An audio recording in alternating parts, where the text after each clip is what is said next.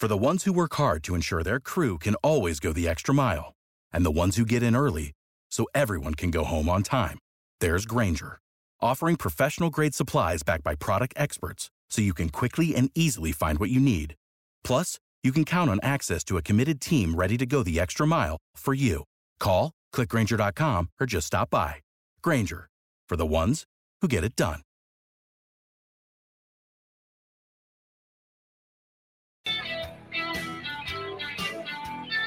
Sills! Yes, sir, baby. Week three National Football Show. Senor, thank you very much, man. We had a great time talking to The Rock. And I know many of you checked it out, and thank you so much, man. Got to thank my guy, Tone, for making that interview happen, too, man. He did it on the weekend on his time and uh, put it all together. And Rock's people just were absolutely thrilled with the way Tone was so easy to work with. So, Tone, we throw a lot of love out to you here on making that whole thing happen. So, before we get started, okay, before we get started, you know, yesterday was a little chaotic behind the scenes, a little bit here. So, we're going to start our Hooters gift certificate giveaway opportunities for you again. Here's our winners that won last week Mark Muser, AKA NJ Fishing Maniac. Congratulations to you from Jersey and Andy Snyder from Delaware, last week's winners. So now you get an opportunity today with all you have to do is send us an email. Simple. Give us all your information on you being able to give us an idea where you are in the world, and you get an opportunity to win some Hooters gift certificates. Simple as that. And we'll give you a shot. You get the email up. All you have to do is send us that email and we're going to have a code word that is going to be out there throughout the program over the next three hours. And all you have to do is identify that code word, and you get a chance to win yourself an opportunity to get those great gift certificates from our friends at Hooters. There's the information we need. The email is show at gmail.com. And you'll see that code word throughout the entire show that will be popping up every now and then. So we look forward to you being part of this thing, and we'll name the winners next week. Thank you so much. Just like Mark and Andy here, one last week's gift certificates. Before we start out with Eagles, NFL, I do want to hit on one thing with the National Football League, and most notably with the Browns. Um, you know, it's two weeks, right? I'm starting to think and starting to lean on the side. If the Browns don't get this right at quarterback, this is this is maybe turning into one of the absolute biggest disasters in the history of paying quarterbacks. It might be even a bigger disaster than what we just saw in San Francisco with Trey Lance. You know, there wasn't a financial number around that. There were a lot of draft picks in future. You never know what you're getting when it comes to draft picks. But when you put that economic stranglehold on your salary cap like that, and that guy is not panning out and working out, you got it also going on right now in Denver. Look at how important getting that decision at the quarterback position is. Dude, I would I would die on a sword for those three first round picks that San Francisco may have lost if Purdy works out and they get to an NFC title game. I'm going to swallow that. But $230 million guaranteed? Dude, that's a lot of money on your cap and you you gave up a king's ransom to get him to to Houston. That might be the biggest disaster. It's two games. They're one and one, okay? But he has not looked good so far. Okay? He has not looked good so far. You know what? I never thought about that, Scott. Baker Mayfield is playing better football right now than Deshaun Watson is. That's a fact. Yes, sir. Yes, sir. Mayfield's playing better football than Deshaun Watson right now. Yes, sir. And by the way, that number is falling. It was at seven at one time, it's now five for the next Monday night game, the first game of the doubleheader on ESPN. That number is falling. So let's move on here. By the way, that injury to Nick Chubb, let me ask you guys something. Let me go here with you on this with Nick Chubb. Um, let's go here with Nick Chubb here. The running back position in the National Football League. Got to say this to you, man. Why should these running backs put their ass on the line? Why should they put their asses on the line all the time when it comes to playing through injuries.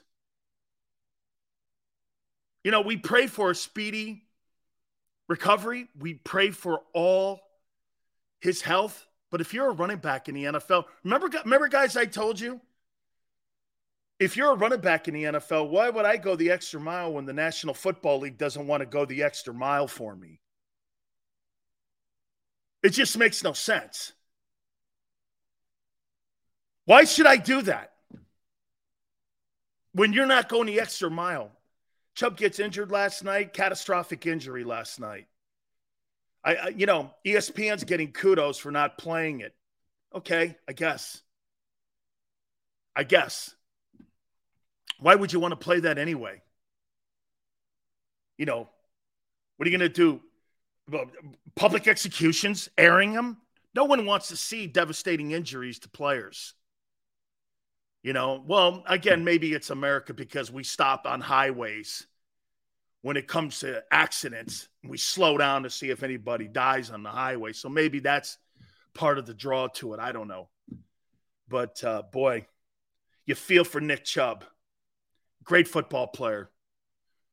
Uh, a career threatening injury last night to him. All right. Let's move on here.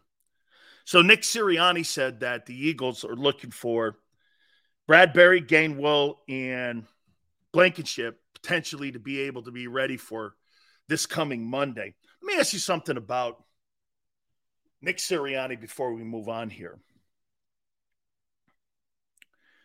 Do you think Nick Sirianni is a good coach? I, am going to make a comparison to another coach in the league here. How many believe that Nick's the right guy for the Eagles? Getting a little testy, isn't he? And he's 2 0. Funny, isn't it? I, I, I don't know five star if he's soft. Puppet? No. Hey, go along, get along in today's NFL. That I, I'm not criticizing that. I'm not criticizing that. Okay. Bruce goes, I never liked the hire. Interesting. Okay. A good clown coach. Huh. I'll tell you what, there's more dissenters today than there have been in the past. JM goes, depends on how he handles this Johnson dilemma. Pete says elite coach. Quan goes 25 and 11 ain't soft. I'm glad Quan brought that up. 25 and 11. Well, I want to throw something at you over the first three years of Matt LaFleur's coaching career. He was 39 and 10 with an 800 win percentage. You think Matt LaFleur is a good coach? Is Matt LaFleur a good coach? 39 and 10 Twan, hey, Quan, 39 and 10. Rodgers. Oh, wait a minute. Hurts. Whoa, wait a minute. Hurts. Oh, so you're giving him credit for the 25 and 11. So Matt LaFleur must be an even better coach then. You think so? Is Matt LaFleur? Matt LaFleur has a great record. Developing a brand new quarterback, too, in the process. Guy was 39 and 10. His first three years, would you consider him one of the elite coaches in the NFL? Everyone's going to land on the pot of Aaron Rodgers. Of course they are. Having Rodgers makes that job a bit easier.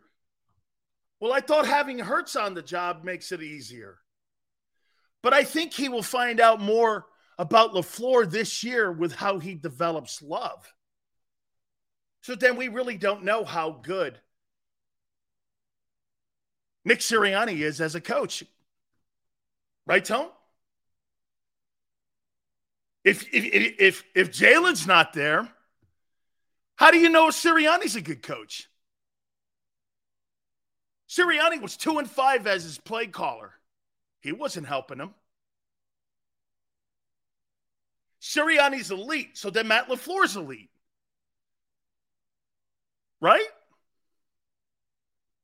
See, I'm just trying to use the same metric you're using. Well, hey, Rodgers makes it easy for LaFleur. Well, I'm going to apply that same metric that you did for Matt LaFleur to Nick Sirianni. Common sense would tell me that's how you gauge quarterbacks and coaches. Look at Bill Belichick and Brady. Another great comparison. Over 20 years of those two guys working together. By the way, just five years ago, Bill Belichick won a Super Bowl 14 to 7. Brady had nothing to do with that Super Bowl. That was a defensive wizard coach game. 14 7. Brady was made a couple plays, but nothing great in that game. Belichick, that was a 14 to 7 gem. A gem. That was just five years ago. What did Brady do in that Super Bowl? Brady was terrible in that Super Bowl.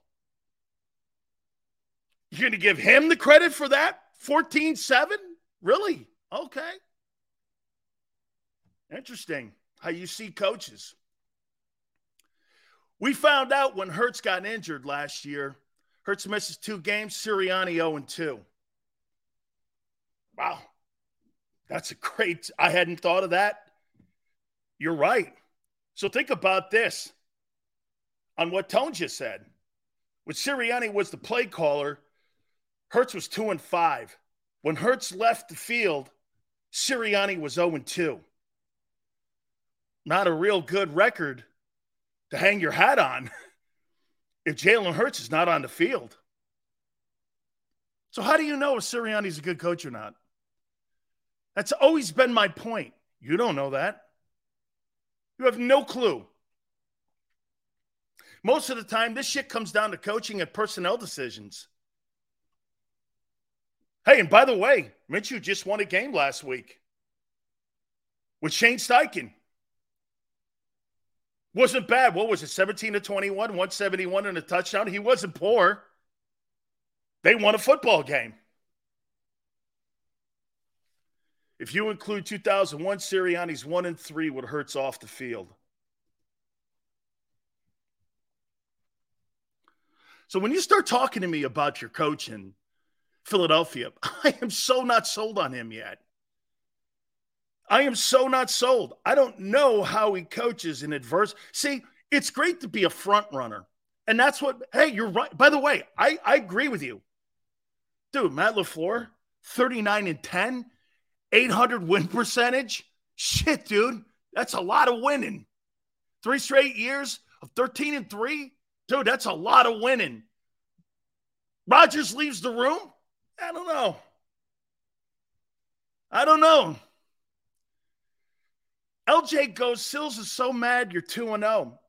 Bucks are 2 and 0. I mean, would you consider the Buccaneers a great team? They're 2 and 0. The, the Commanders are 2 0. Would you consider them a good team? You're not playing good football right now, and you know it. You're 31st in pass defense. You're giving up 400 yards a game in offense. So before you start barking about how good you are, okay, before you start barking how good you are, I'd sit there and take a look and remember what we said. Tone and I both said this months ago. Hey, this thing's going to take some time. Pat's better D than all four of the Super Bowls, not all Tom Brady and TB12. First two Super Bowls, I thought were defensive gems by Belichick and, and special teams, actually. Okay? Special teams.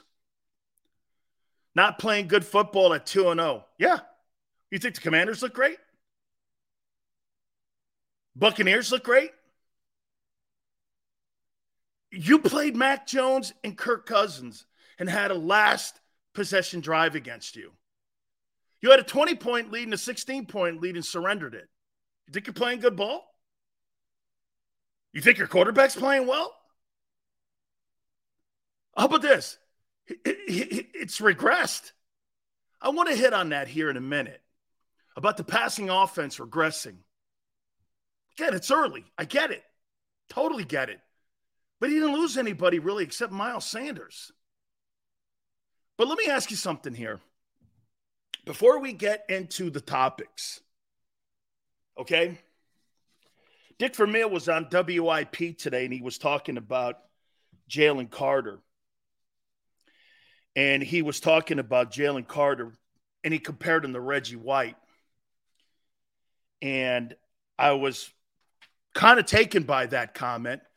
Eric Bieniemy's cooking over there in Washington, Death Row says. Dick Vermeil compared Jalen Carter to Reggie White. How many people favored that comparison?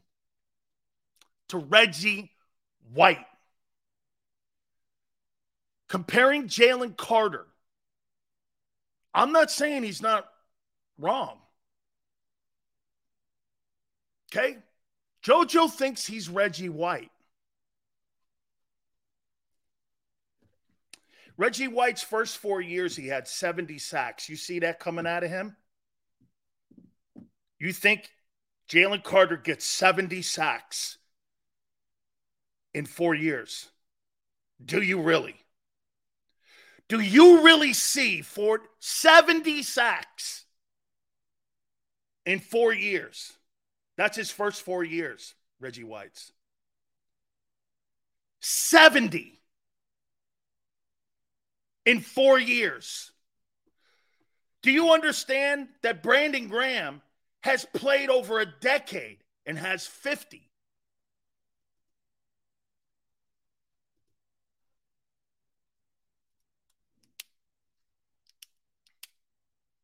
Quan, I didn't make the comparison.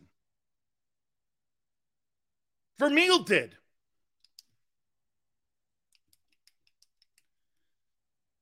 He might not be that off, though. And I'm going to tell you why here. Remember something here. When Reggie White got into the NFL, he was 24. Okay?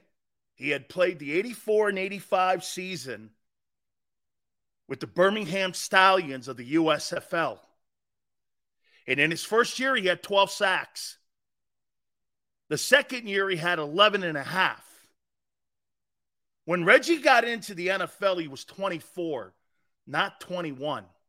That's a huge difference in maturity, playing against pro guys. And remember something about that USFL Many of those guys that played in that league, especially in the O and D lines, okay, especially in the O and D lines, went on to play in the NFL. So Reggie was kind of conditioned to play in the NFL when he got into the NFL by the USFL. I mean, he was playing against Jim Kelly. He was playing against Kent Hull, who played forever up in Buffalo. Shit, man, that Philadelphia Stars team, Irv Eatman, very good, Chuck. Shit, man, Irv Eatman was a star with the Philadelphia Stars. He was a great O lineman.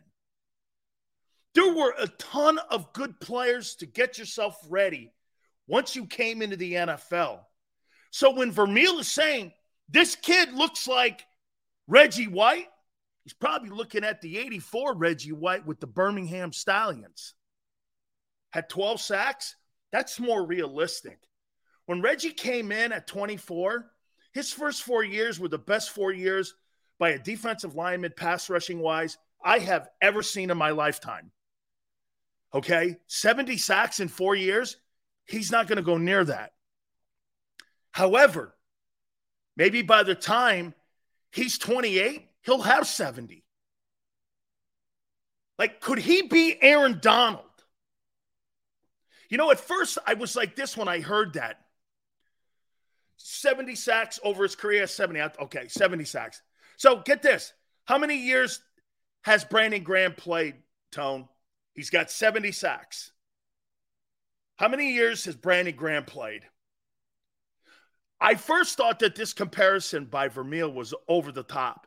But then I started dissecting a little bit because, hey, by the way, I think he's a very gifted defensive lineman, and he could be better than Jerome. And I've been saying that since draft day that he could be better than Jerome Brown. Okay? He could be. It's taken Brandon Graham 14 years to get 70 sacks. It took Reggie four. That's a pretty tall order. And you got an extra game now. Okay? And you have an extra game. But Reggie was primed and prepped by really playing in a second league before he got to the NFL. Sills, when are you going to say you're not sold on Carter? Um, Carson, I said that he was the best player in the draft on draft day. I've never said he wasn't. BG and Carter are two different people. Anyway, so when Vermeil was making those comparisons to him and Reggie, and what I would think what Dick was saying was the impact of the type of player. See, to me, can I I'm gonna I'm gonna say this and it's gonna come off absolute. When are you gonna apologize to Davis? At the end of the year, Batman. We'll see how the Eagles play towards the end of the year and if he can maintain this because he got out to a great start last year and turned into a turd. We'll see if that happens again. Um, I think that he has more physical attributes than Aaron Donald, Jalen Carter. Why do I say that? Aaron Donald doesn't play the run. Jalen Carter plays the run. He's a more versatile defensive tackle than Aaron Donald, at least in my opinion, skill set wise. Aaron Donald's one dimensional. He's a pass rusher. He does not play the run.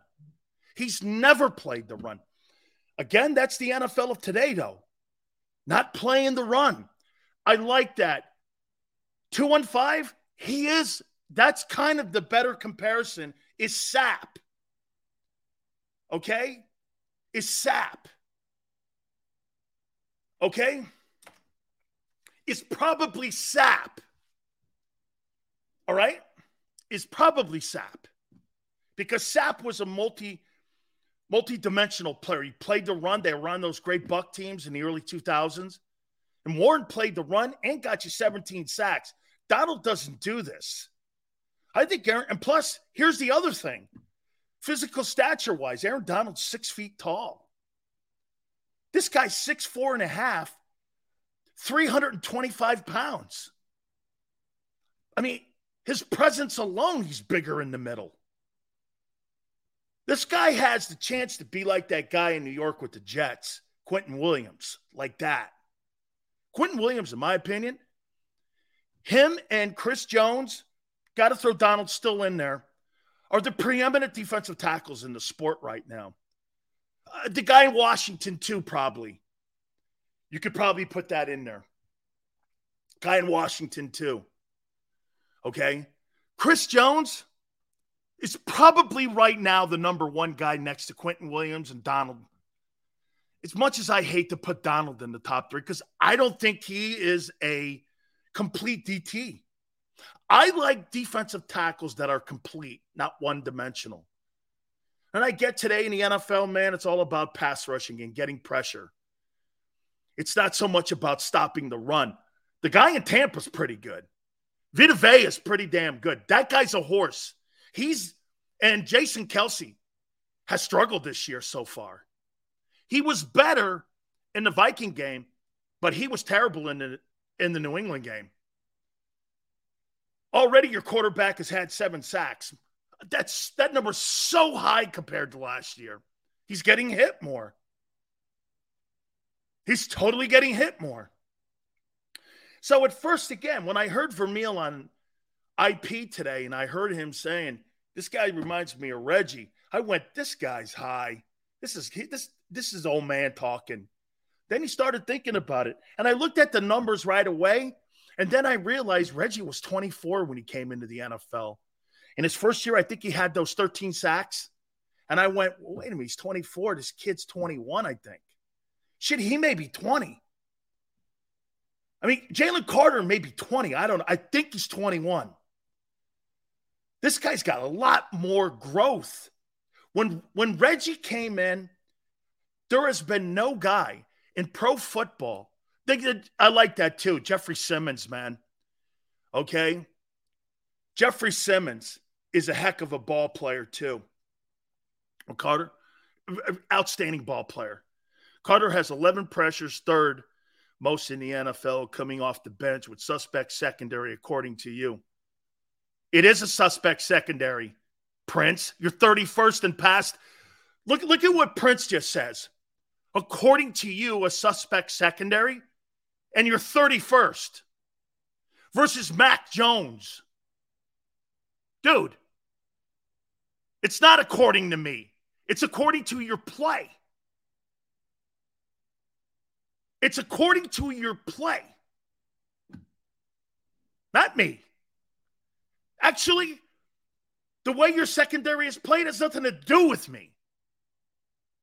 You're almost last in pass defense versus bums or Kirk Cousins, the Hall of Fame of fantasy football for sure. Okay? And now Mac Jones is elite. well, wait till you get a hold of the good ones. You're going to be. You haven't played a good quarterback yet. And you got to, hey, but what you have played, though, is two D coordinators that have figured you out already. Now you get another one that's going to figure out even more so. He's got more intel. Todd Bowles. Why do you think that number's cl- climbed down from seven to five? Because they don't believe in your defense. I do think that offense is going to turn around here in a second. I do. Better, or you'll start losing games. I still think you're going to win only 11 ball games this year. We'll see. You're 2 and 0. Just like the 2 and 0 Bucks. Personally, I'm more impressed with what the Bucks have done than you. I thought the Bucks would be 0 and 2. They got a wide receiver averaging 120 yards a game. You got the same wide receiver averaging 20 yards a catch. You got a quarterback that's throwing 70% completion percentage and 2 0. Actually, Baker Mayfield's outplayed Hurts. I don't know. More passing yards per game. Team looks good. Defense is only surrendering 17 points, unlike you. You're scoring more points? Absolutely. But so far, Baker's Baker actually is making Cleveland look stupid. So let's move into this now.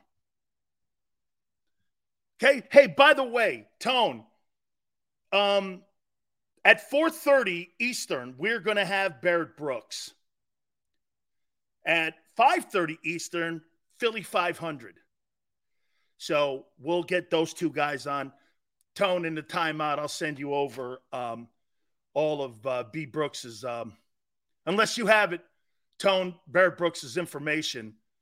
Um, okay, great. Okay, so 4:30 Eastern, Barrett's going to join us from NBC Sports Philadelphia.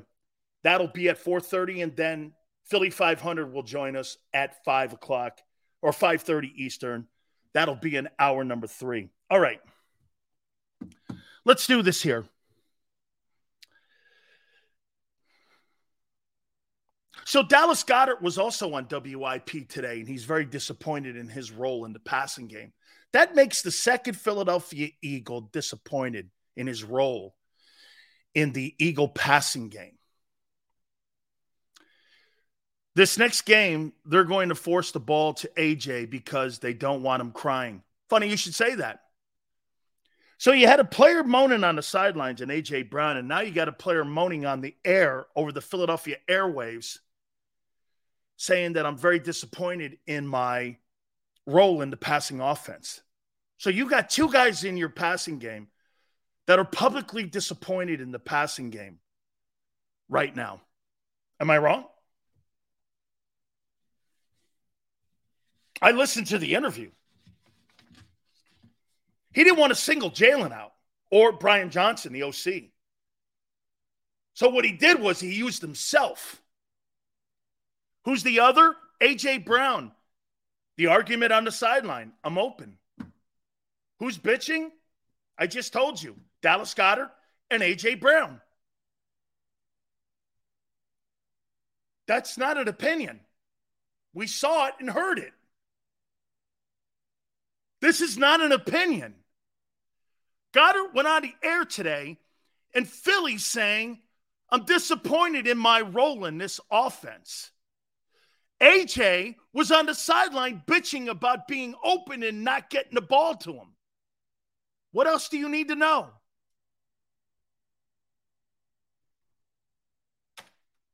I can guarantee you that conversation on the sideline wasn't about what they were going to eat for dinner, and there was a contradiction in who was going to pick up the tab.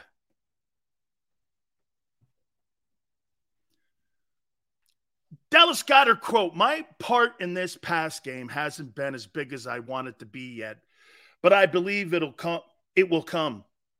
Okay? He believes it will come. Many of you do too. But the run game that just gives me an opportunity to go out there and kind of impose my will on people. The back end of that comment, in my opinion, is nothing. The front end of that comment is the context of the comment. My part in the passing game hasn't been as big as I wanted it to be yet. The rest of that is for the media to dissect it and soften the blow. Okay? The other part of that is so you don't put a direct bullseye on Hurts and Brian Johnson and Sirianni. The front end of a comment is what you look at because that's the context of a comment. It's called a topic sentence.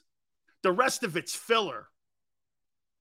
My part in the passing game hasn't been as big as I want it to be yet. That's the quote. That's the exact quote. The rest of it, Dissect it any way you will. Doing this too long to know what a bullshit back end is to make sure you soften it so you don't target your quarterback. That's the difference between me and many people. I'm behind the mic and been in front of the mic. Okay? So, and you had a wide receiver on the sidelines bitching at your quarterback. That's not bitching. You're trying to spin it. You're the media now. So wait a minute. You didn't see a wide receiver bitching at Hurts. And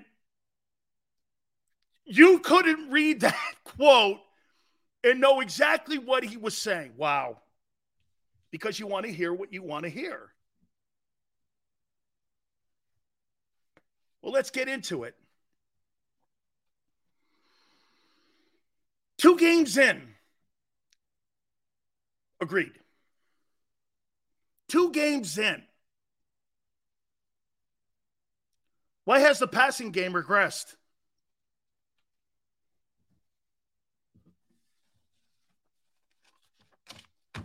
Shit, the Cowboys got a brand new coordinator. They look great. Rhythm, timing. The offense looks like it. I mean, Pollard is a factor. I mean, the whole thing looks great. Tell you what, it's been an upgrade for the Cowboys having Mike McCarthy as a play caller over Kellen Moore. Chargers are 0 2. That's because Brian Johnson and Nick don't know how to read defenses from the sideline and make adjustments. That's quarterback's responsibility, isn't it? JoJo goes, we look great at 2 0. So do the Bucks. Let me one more time. Why has the passing game regressed where you got players wondering what their roles are in the passing game? Oh, and he's right. He gets to inflict his will in the run game because that's who you are. You're not a, you know, that's right. You got two players questioning their role in the passing game. What's happened? Pretty much same personnel. What's happened? Missing Isaac Seumalo? Could be. Seven sacks.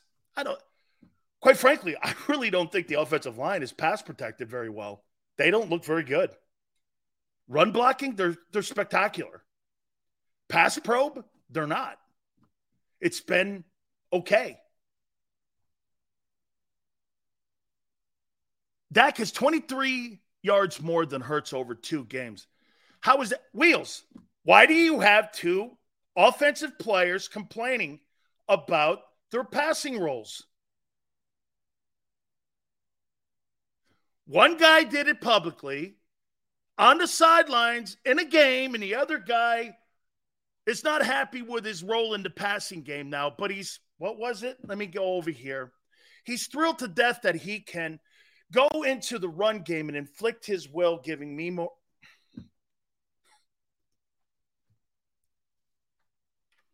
I'm talking about your passing game. You still have two guys complaining about their roles. What's changed? Can it really be Brian Johnson? Is it all Brian Johnson? Let me say this to you. Who do you blame more in this? For you having personnel guys complaining about their roles. By the way, you could dissect anything you want. All you have to do is hear the guy talking and see the guy complaining. You don't need a UN translator.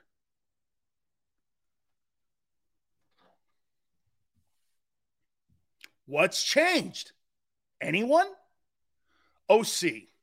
OC's bad. So it's all on Brian Johnson. I thought it was the same offense.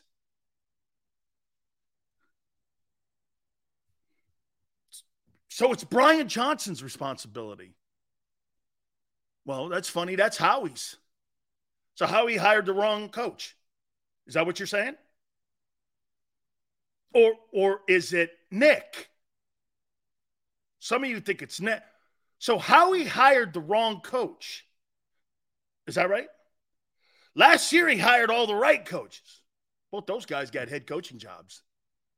So this year, with better personnel, he hired the wrong guy. Is that right? See, actually, I'll tell you this.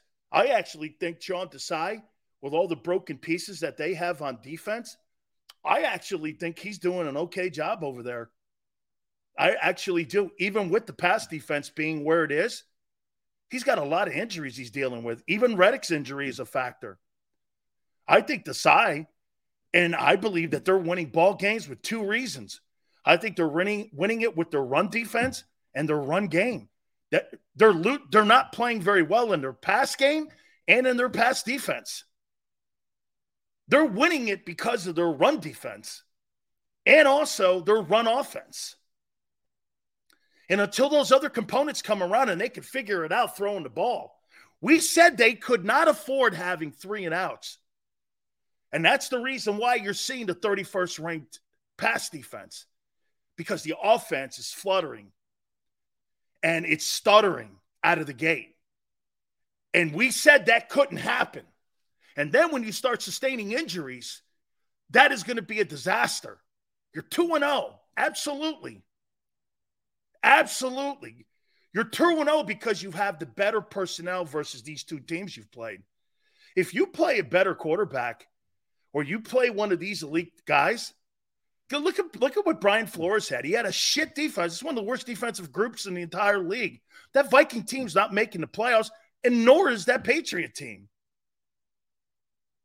They're not; th- those teams ain't making the playoffs. We're not going back to the Super Bowl, and I'm okay with it. You shouldn't be, Turner, because the NFC's not that good. The the top teams got to me, I think the 49ers got better, and I think the Cowboys got better. Now, the Brandon Aiyuk injury could be an issue because I think he's been their best wide receiver in San Francisco. Okay, I do. I think he's been better than Deebo Samuel. Christian McCaffrey has Christian McCaffrey, and I would say uh, Tony Pollard in Dallas have been spectacular. They've been spectacular. So you're blaming the offensive coordinator. Okay, what's the offensive coordinator doing wrong in your eyes that has changed this offense around? Just cur- I'm trying to get a sense on where you guys are thinking on why the offensive coordinator is not the right fit so far. Because quite frankly, get this. You lost is Miles Sanders more of an issue than we thought? Why did you deactivate or not deactivate, not use D'Andre Swift in game one. Turns around and gets 173 yards in game two, and you didn't play him in game one. Now, is that a coaching decision? Was, was, that a game plan decision? And, and by the way, what's Rashad Penny doing on the roster? What's he doing on the roster? I mean, is, is he part of the 53 man roster? Why do you have him on the roster? He's been a non factor. I mean, what do you, what, what, are you just trying to like save him until the playoffs? Okay, I guess. I don't know. Um, what has changed? so far out of the gate. I'll tell you what, I thought Jalen was great in that Detroit game.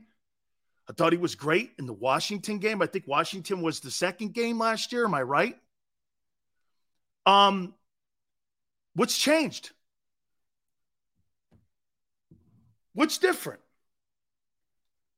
Well, you got two guys, however you want to look at it, that are not happy with their roles in the offense. Brown and Goedert.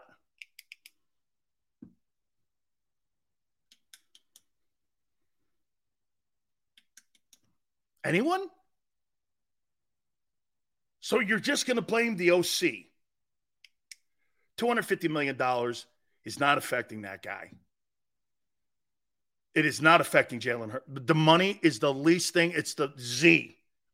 If there's a list from A to Z, the money's Z. The money is Z in my eyes. Okay.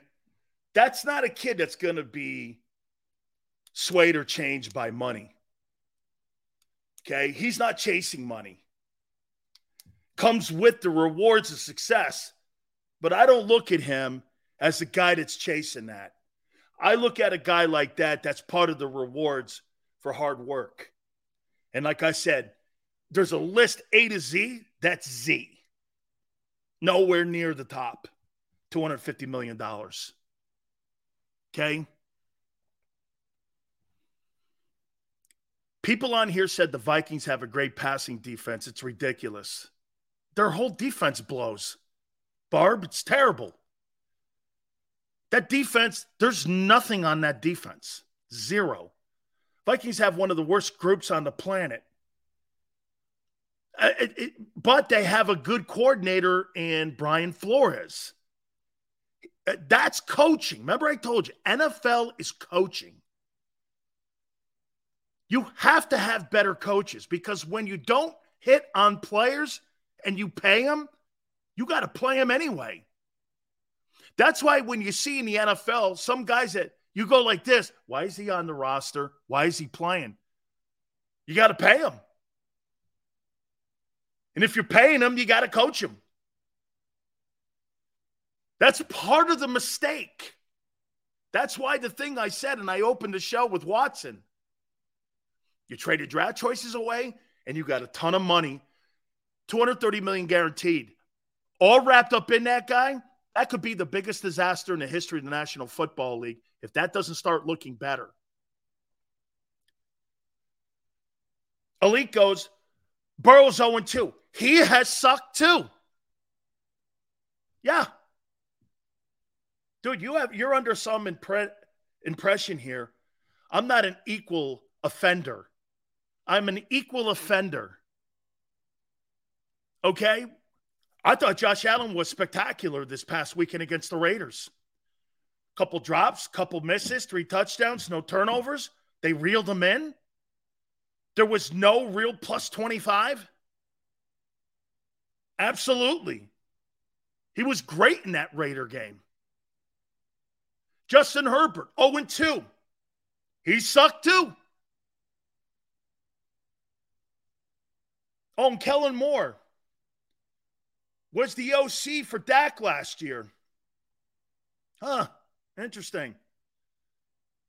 Remember what I told you yesterday about coordinators?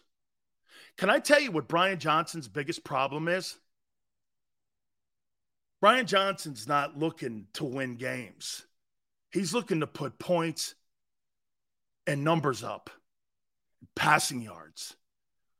99% of the coordinators, this is what their job is to score points and to put up as many yards as they can.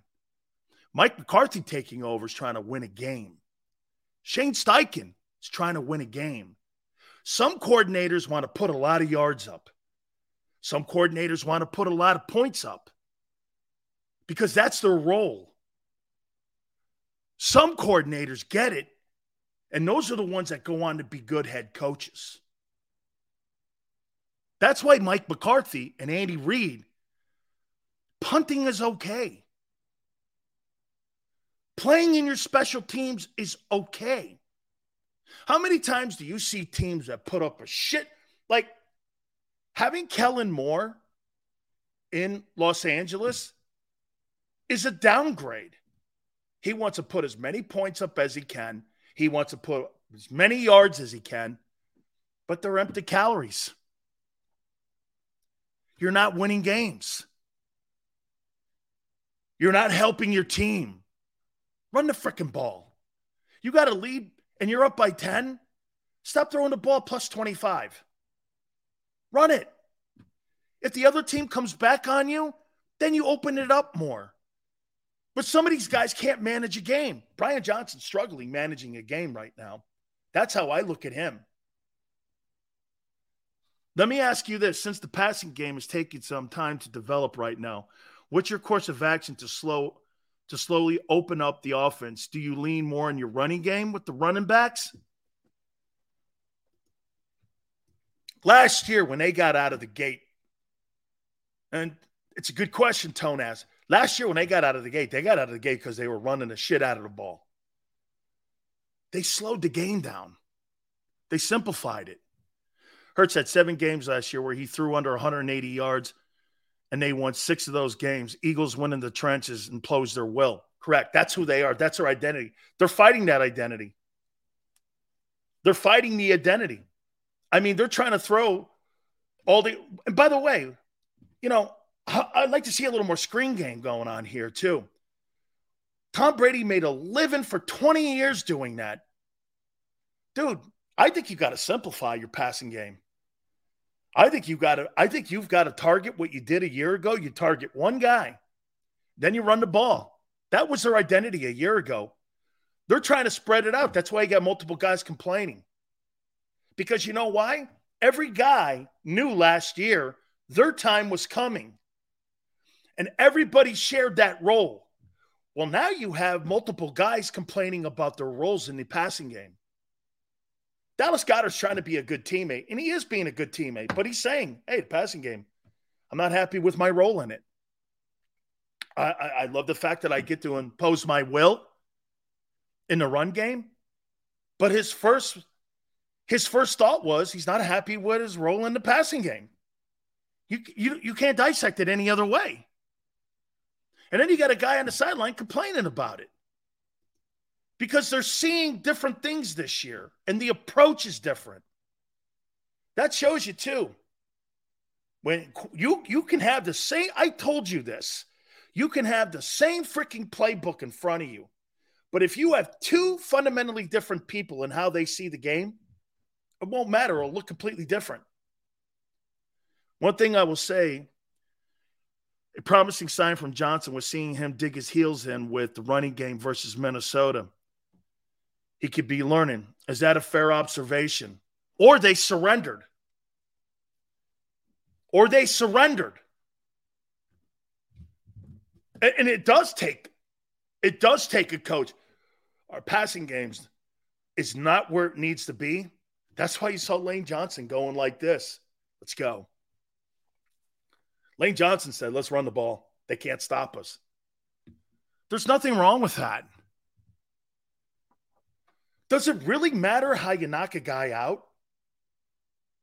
Whether it's a lucky punch or you, you, you hit him in the fifth or sixth, or if you knock a guy out in a heavyweight championship fight in the first round or the 10th round or the 12th round, does it matter?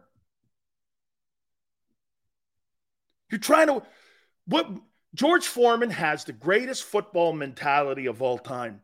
George used to say this I'm not trying to win rounds, I'm trying to win the fight.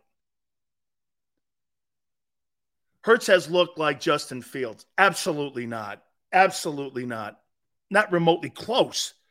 Justin Fields is bombing in Chicago. Okay? Bombing in Chicago. Now, I think it's organizationally, and I think, quite frankly, as I said, with him coming out, I saw him struggle against Indiana when he was at Ohio State. I never saw it.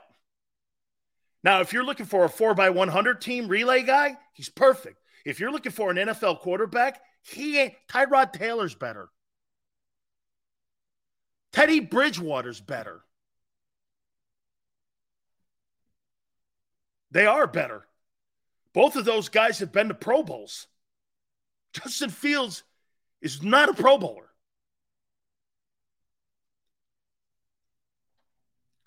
Okay? And you know what? When you guys listen, the dumbest thing that you people bring up is a record. Nobody gives a shit about the record. They care about getting to the postseason.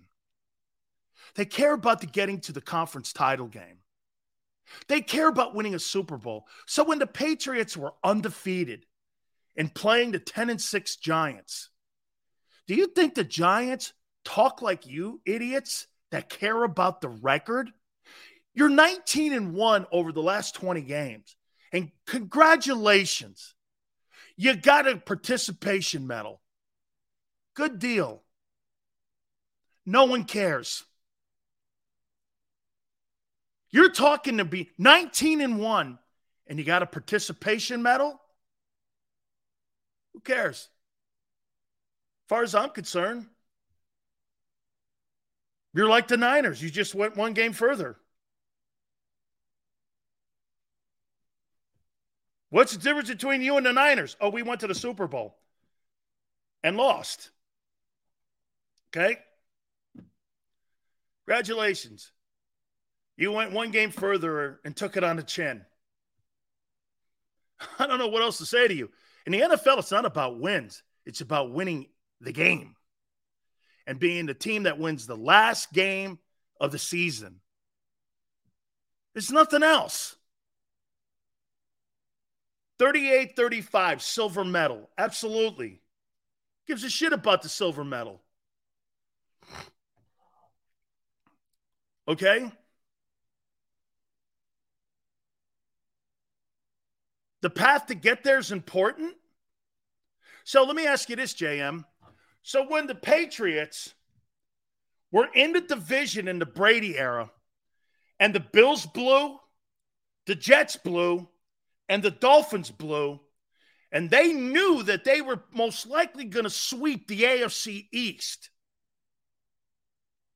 You think they looked at their journey and was really a tough journey for them to get to the postseason in those 20 years?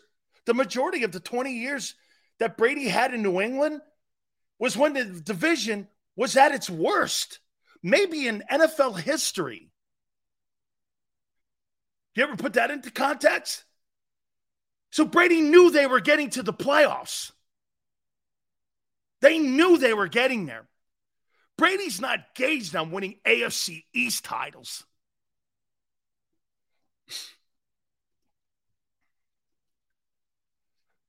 The path taken is overrated. You beat who's in front of you. I mean, that type of talk is for the national media. Dude, this is about winning championships. Absolutely. This is all about championships. We're talking about it. We're talking about an organ. Hey, you know what kills me about you guys? You guys think that this is shit talking. I say this is tough love about who you are right now. And the quicker you find out who you are, the better off you'll be. If you keep denying who you are, you're not going to win shit. Once you know your problems and you can fix them immediately, that's how you become a better team. Not sitting around talking about telling me how great Hurts in the passing game is and how great your pass defense is. You'd be difficult. Some of you in here would be difficult to coach because the coach is going to come to you and go, You think Jeff Stoutland's happy with the way that the Eagles are pass protecting to start the season? Or do you think he's doing what you guys are doing? Oh, we have the best old. Hey, you guys are the best in the NFL. Don't worry about it. We're 2 and 0. Or do you think this? Seven sacks, he's getting hit more. He needs more time. Lane, that was a missed assignment. Mailata, week one, you were horrible in the pass game. Week two, better. Landon, you played really well in the Viking game. You sucked in the Patriot game. Hey, Jason, you look like an old man in game one. Game two, good. And I would say this to Cam pick it up, son. Pick it up. Or there's going to be a new name on the depth chart. That's how coaches talk to you. Not with this bullshit here. Well, you know, we're 2 0. We got a really good. Nobody talks like that in the NFL. Nobody talks like that. You think the you think the Eagles give a shit they're 2 0 right now as players? Do you know how many times during a season when things are going well, you don't even know what your record is? Do you know when you're preparing for an upcoming team? I'll guarantee you half that room in NovaCare Center has no idea the Bucks are 2 0. They have no idea. The record's the least thing you care about. Because you got a you got a job in front of you blocking Vita Vea. You think Jason Kelce gives a shit about the Bucks being 2 0 when he's got Vita Vea on his nose? How dumb can you guys be sometimes? No one gives a shit about your record. Maybe that's why the difference between me and you, because nobody cares. Nobody cares what your record is. Only the fans do. But when you're a player, Jason Kelce's doing this. This guy takes up a ton of room. Hey, hey, they're 2 0. I, I, I got to worry about this guy's hands and his feet because this guy is a mother, you know what. Hey, dude, he he he he's an elite player. And I'll tell you, their linebacking core is some of the best in the NFL. Devin White, Shaq Barrett. Shaq Barrett's on a mission too. Lost his child in the off season in a drowning situation. Tell you what, man, eh, he's playing in honor of his daughter, and he is a possessed dude right now. I mean, Todd Bowles is like, that's a different guy, man. He is not very happy with anything. He's playing in honor of his kid. And I'm telling you something, that guy, I know people down there, man, they're saying this dude's a frightening guy right now. And he's playing like his hair's on fire. Just saying, man. That Devin White is a run stopping bitch. And then you got a nose. If Jason Kelce can't handle Vita Vea in this game and they stop the run,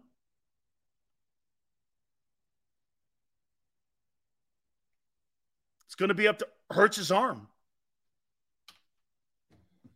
Who's covering Mike Evans? Slay? Well, Slay last week gave up 150 yards to Jefferson. Jefferson's big problem fumble. No one remembers the 150 and the 10 catches or 11 catches. Shit, the other guys, TJ Hockenson had 70. You don't have a guy on that team that could cover any of them dudes. Now, Bradbury getting him back will, I think it's, I'll tell you another thing that Sean Desai did that I thought was brilliant. Remember when they were practicing him in the slot during the uh, camp? And they put him in the slot during the camp? Well, guess what? It's played out where they may need him there. Relax, Sills. We just signed Mike Hawk from Pitt. Who? Can they handle Jalen Carter? Is Ryan, hey, is Ryan Jensen, is he on the IR? Is he playing? He's a pretty good center. He'll be the best center they've played because you um, Jalen played two backup centers um, in New England and also in Minnesota. By the way, one more time, I'll say this again to you that when you are, and with the advantage, when you're playing against a second team guy, that's not on you. Those two guys have done their jobs. The interior lines of those two teams, they dominated. They should. And they're doing their job. You're patting people on the back for doing their job. Jalen Carter gets the pats because he's a rookie. Okay? Jensen's done? Okay.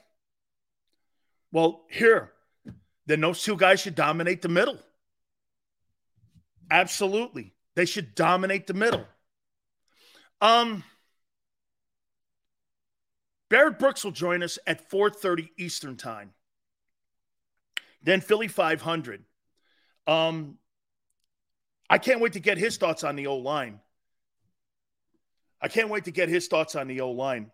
Another thing Desai did in week two versus the Vikings was relieving the linebackers from having to cover tight ends and put the responsibility on the safeties. That was smart. I saw that too. It lessened the potential damage of Hockenson getting beat over the top. Correct. I'll, i believe Desai truly understands his personnel more than Gannon. I, I told you, I don't really have a problem with Sean Desai. I, I really don't. I think he's making it work. And the numbers are terrible pass defense, but I told you that we, we all told you that was going to be that way. We told you that was going to come up like that. This thing will look better after week eight. Give it a little time here, man. Can the Buccaneers beat the Eagles on Monday night? We're going to hit on that. Hey, football. We love the fact that the National Football Show has an official home. That is Hooters, Northeast Hooters. Go to northeasthooters.com to find one of the seven locations nearest you. We're going to be in town real soon in a couple days. And I invite everybody to come over to the King of Prussia one where we're going to have them. We're going to be doing a great um, remote there. We're going to be doing an appearance there. We're going to be doing it pretty much each and every single month, man do me a favor. Please go to northeasthooters.com to find one of the seven locations in the entire Northeast area. If you don't want to go into any of the locations, go to hooterstogo.com. You get their great grub, man. Tuesdays, buy 10 wings, get 10 boneless free.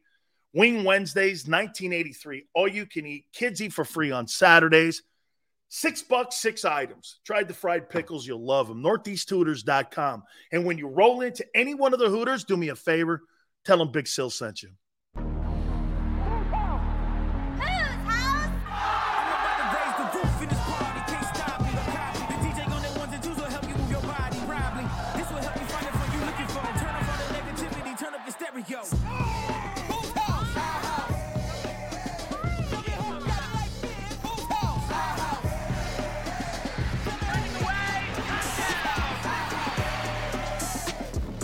And Hooters, the perfect pair.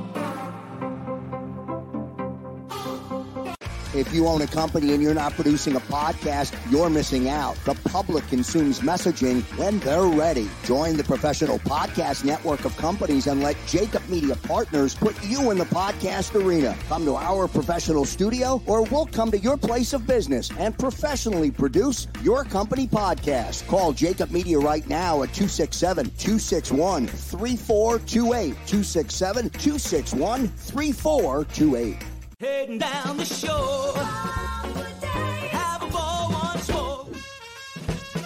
Here, imaginations run wild and time stands still. Because here, you can find the best of the Jersey Shore, all on one five mile island. So leave the old you behind and get lost in the woods.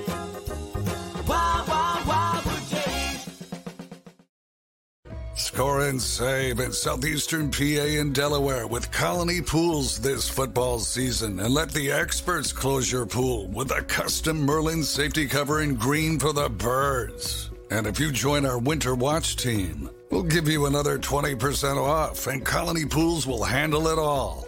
Keep your tiles on your pool, not in your pool. Fly with Colony right now, birds fans. Visit flywithcolony.com.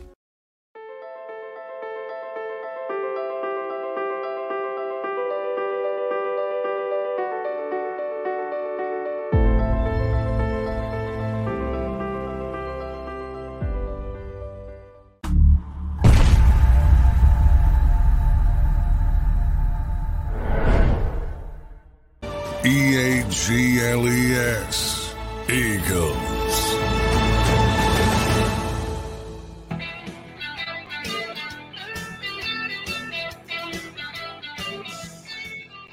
Big Sales National Football Show. Appreciate you coming aboard. I don't know what Jason Whitlock's problem is with Deion Sanders. I mean, he's turning it into a racial story. Sports is not race in a locker room. Nobody cares in a locker room about your skin color. Nobody. Why is he doing that? He's fueling conservatives to hate Deion because Deion's loud. You know what's funny? You know why I am I, I get offended by this? Because we were doing all this stuff back in the 80s. The only difference is, hey, by the way, Randy Shannon wasn't the first black coach at the University of Miami. The first black coach at the University of Miami was Jimmy Johnson. Okay? Don't don't kid yourself. Don't kid yourself. And we were doing all this stuff back in the day. We had loud, proud African American kids on our team that put bullseyes on the entire program. We were in lily white Coral Gables with a private institution. Nobody liked us. That's why we're the most hated team in American sports history. You all hated us. You wrote and you wrote things about us that today you writers would be fired for being racist. It was some of the most racist coverage of all time. Most racist coverage on our teams. Miami, here, here's Rick Reilly. Here's, here's a quote from Rick Reilly. You ready for this? Miami's the only football team in the country that has to take their profile picture for the media guide from the front and side. People laughed at that back then. Really? With 80% of my roster with African Americans, you think that's cool? convicts and Catholics. Really? You think you could really do that today? You think you could say those things? Convicts versus the Catholics? We're convicts? Why? Because we have a lot of black players on our team? Notre Dame is black players.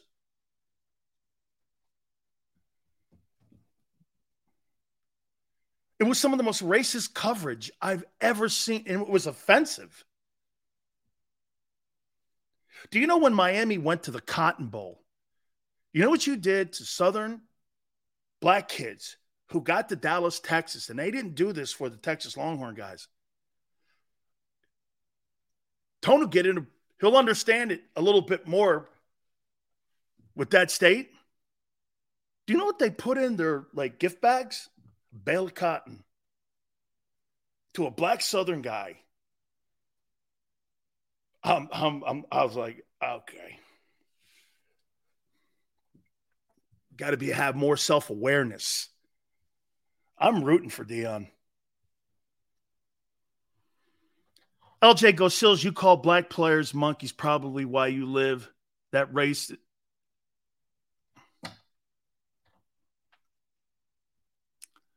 Thank you very much, shooter. Just wasted two seconds of my life on LJ. That'll be the last. Um, thank you very much. We really appreciate that, shooter. Um, so when I hear guys like Jason Whitlock saying this guy is a fraud, I've known Deion Sanders since he was 17 years old. I, I've known him since he was 17. And he's been that way his entire time. Completely been that way his entire time. I love the guy. I really do. I admire. You know, he's changing the game of recruiting. He's using social media. Dude, his whole thing is hip. That's a hip place to go and play. Okay? It's a hip place to play. That guy is exactly, get this. When you go and interview, look at Auburn. Auburn right now is unranked. Deion's got his Colorado Buffalo team ranked. They're, I believe they're going to get boat race these next two weeks. And being three and two, I still think it's a tremendous story at Colorado. Okay. Didn't Sill say Colorado was a three win team? Yeah, because I listen to Vegas. Yeah. Yeah. I like how everybody assumes that it's just me saying this. Are, are, you under the impression I was the only human being on the planet that said this? I think it's remarkable what he's doing. And if you're not surprised, you see, I'm going to tell you what's happened here real quick as we Barrett Brooks is going to join us at 4:30. Can I tell you what's happened here with Deion Sanders? Everybody thought this was going to be one of those gimmick hires. This was going to last about two years, get some money out of it, fire his ass when he gets like to be a four-win season, you know, with the same losers he had there last year. What's happened is they realize he's a good coach. And he's a good coach. All of a sudden now the establishment of coaches is going like this. Holy shit, he is a threat. Deion's a threat to the way of doing things. Anytime you get anybody in any kind of political office or anything in sports or in business that you become a threat, they're afraid of you and they undermine you every single chance they can do it. Every single chance. They try. People are now trying to undermine him. So that's the way you do things. Well, maybe not the way you do shit. I like people who think out of the box. He's done. He's done it. You see, Deion Sanders ain't no Rooney Rule. Because when you bring that guy in now, that's your top candidate. And maybe when you bring some other African American guys in in the NFL on interviews, they won't be window dressing guys. Yeah, we interviewed a black guy. We really wanted to get Brandon Staley. Who?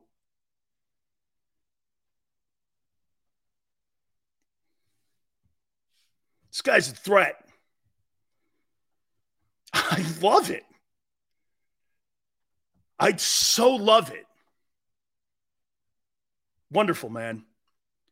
As Muhammad Ali said, I'll show you how great I am. Yeah, something else, Death Row. You know, one of the great lines Muhammad Ali said? You must be upset, and I know you're upset, and I know everyone's upset with me. I must be doing it right. You know what's funny? People like Jason Whitlock would hate Ali today.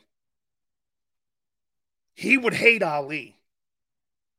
And so would the majority of the white media hate Muhammad Ali. The only reason you revere Ali today is because you know the end story and the impact he made. But you would hate Muhammad Ali today. Not all of you, not I'm not half the country would would hate Ali instead of how revered he is. You would. Jason Whitlock would hate Muhammad Ali because of how he does things.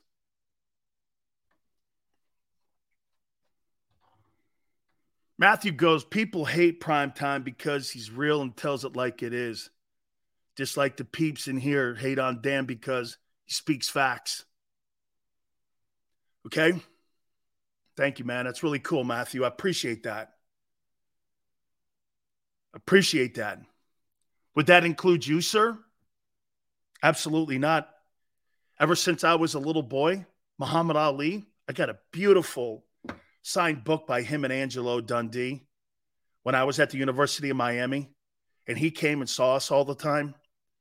Seeing my idol, my childhood idol, was one of the greatest things in the world when I got to Miami.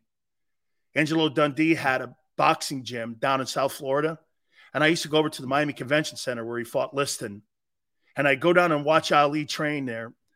Um, and when he was helping train some up and coming fighters, he and Angie would hang out. And then Angelo Dundee, I'll show you to you when I get to a to a break. His signed signature that he gave me on a book that Angelo's daughter had made. Yeah. Cool, man. Ali's been oh hey, I played with 85 Muhammad Ali's. What, what that's who we were. We patterned ourselves after him. Put a giant target on us, come get us. You know the girl LSU? Remember Tone? What's her name? The girl at LSU that was talking shit to the chick from Iowa? People were like, I mean, the guy up at Barstool was telling her, show some. I was like, I actually love that. I, I actually love that. Angel Reese, I'm a huge fan of hers. By the way, I can't wait to watch that Iowa LSU game. I'm looking forward to watching that game. Okay? I love Angel Reese. Um Can the Buccaneers beat the Eagles? Okay? Can they beat them on Monday night? You think they can beat them? Robert says no. Maxon, yes, possibly. I actually, believe it or not, as much of a fence straddling answer that is. Sills, you think Nick Chubb done for good? God, I pray not, LJ. I pray not. Um, nah, John, impossible. That one I hate. Anyone can be beat, Twiz. Yes, any team can can beat real good guys. Mayfield has weapons, but D line is too much. Well, their D line's pretty good too. Okay. No freaking way. Scott says the Vegas Vegas says the Bucks won't win. Funny, that number's gone from seven to five. Money's going on the Bucks now. Here's how I think the Bucks can threaten the Eagles. I'm going to use the word threaten because I'm with the majority of you.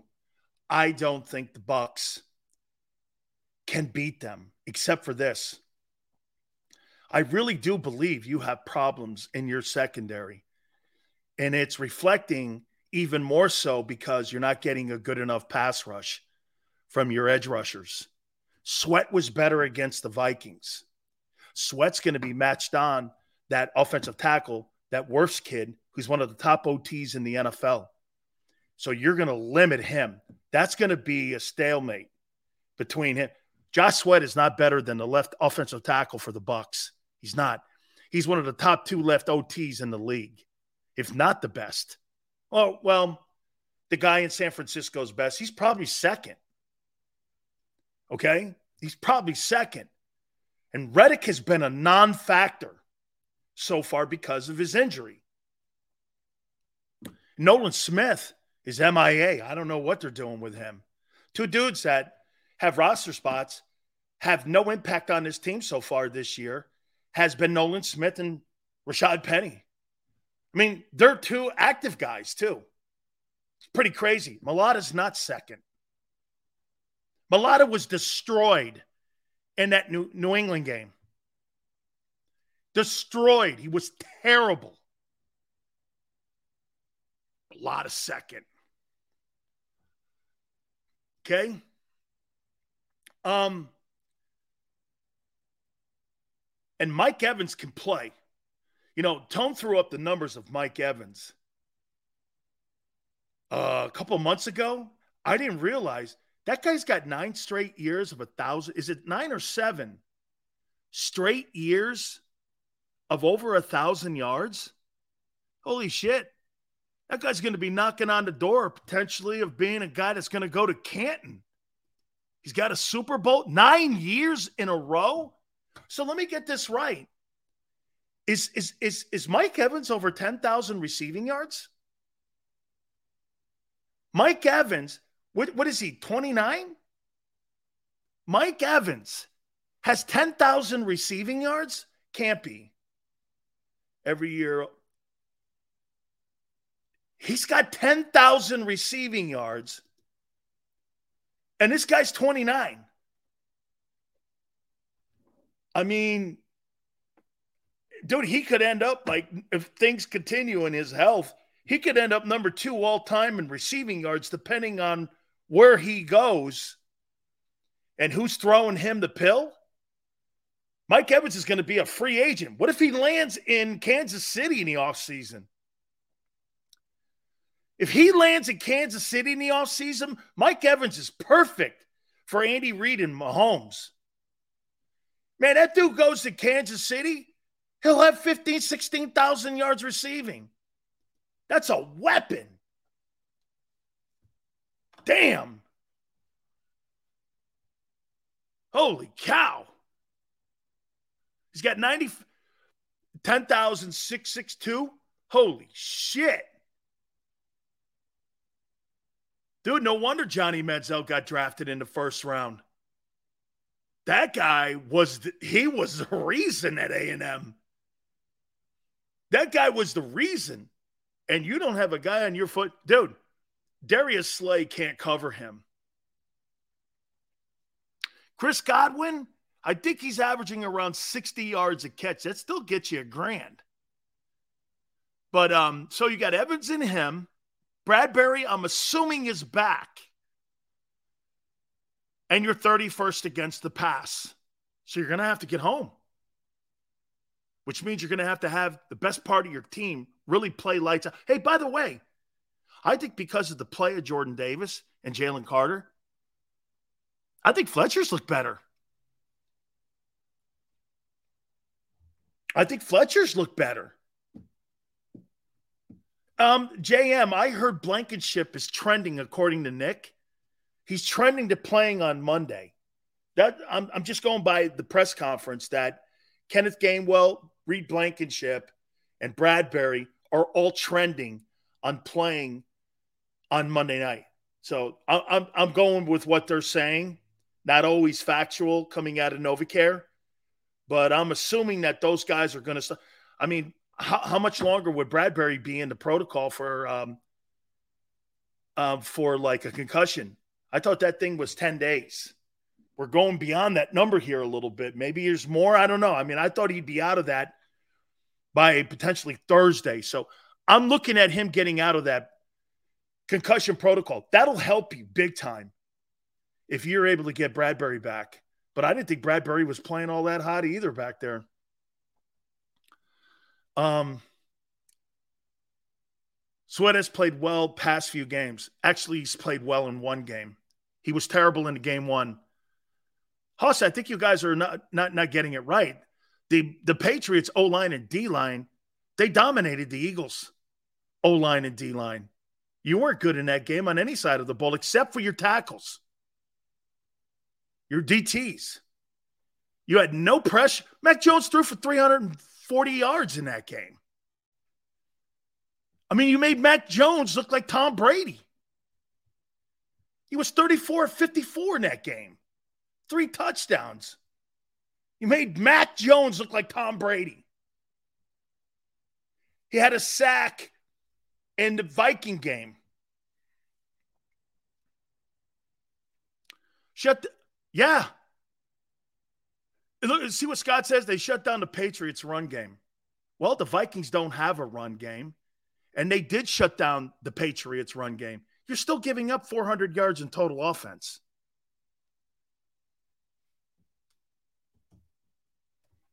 Four hundred yards in offense you're giving up per game on that defense. Here's the deal: the Bucks got a little bit of balance this past week, running the ball, but they're not going to. They can't have a little bit versus the Eagles. They got to get a lot of bit. For them to beat Philly, they got to run the ball for over 100 yards. And do I see that? No. But I could see Baker Mayfield throwing for 350 yards. Mac Jones can do it. He can do it. If Kirk Cousins could throw for 340 yards, this guy could do it too. He threw for 310 last week. And by the way, the Bucks have a better defense than you all around. It's a better defense. You have better personnel all around. They're deeper. And and again, I'll say this one more time. Todd Bowles is a better coach than Sean Desai, but Desai's doing things. Okay. Baker's a bum, and he's outplayed Jalen in the first two games. He's 2 0 also. He, they're passing, they have really no offense. They have no balance it's been pretty much Mayfield. Baker Mayfield has been their offense. It's the only way they're 2 0 is because of him. You're 2 0 because you run the ball, not because of your passing game. Okay?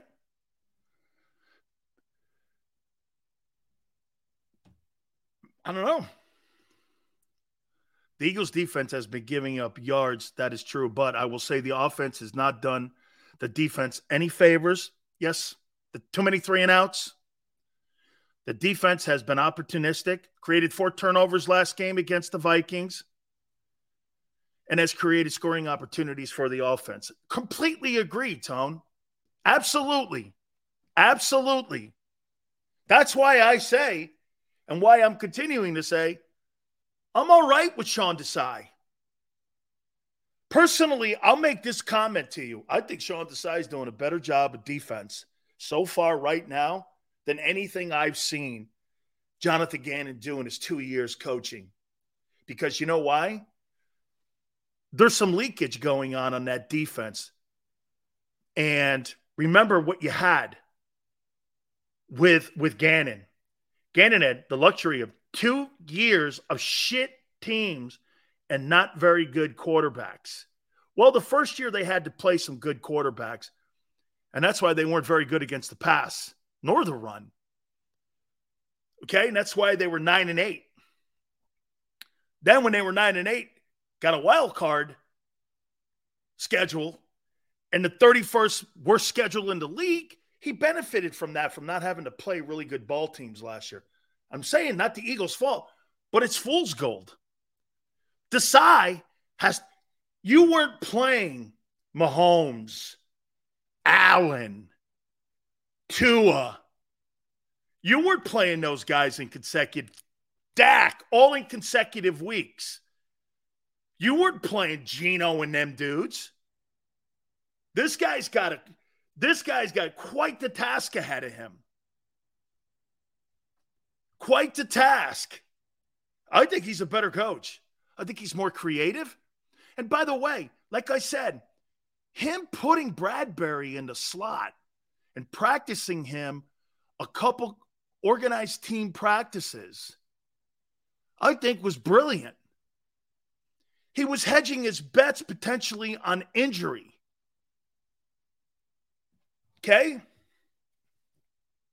Absolutely.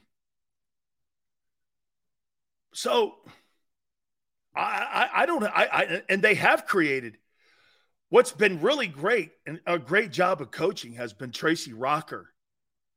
That's no one in anywhere has been bringing up.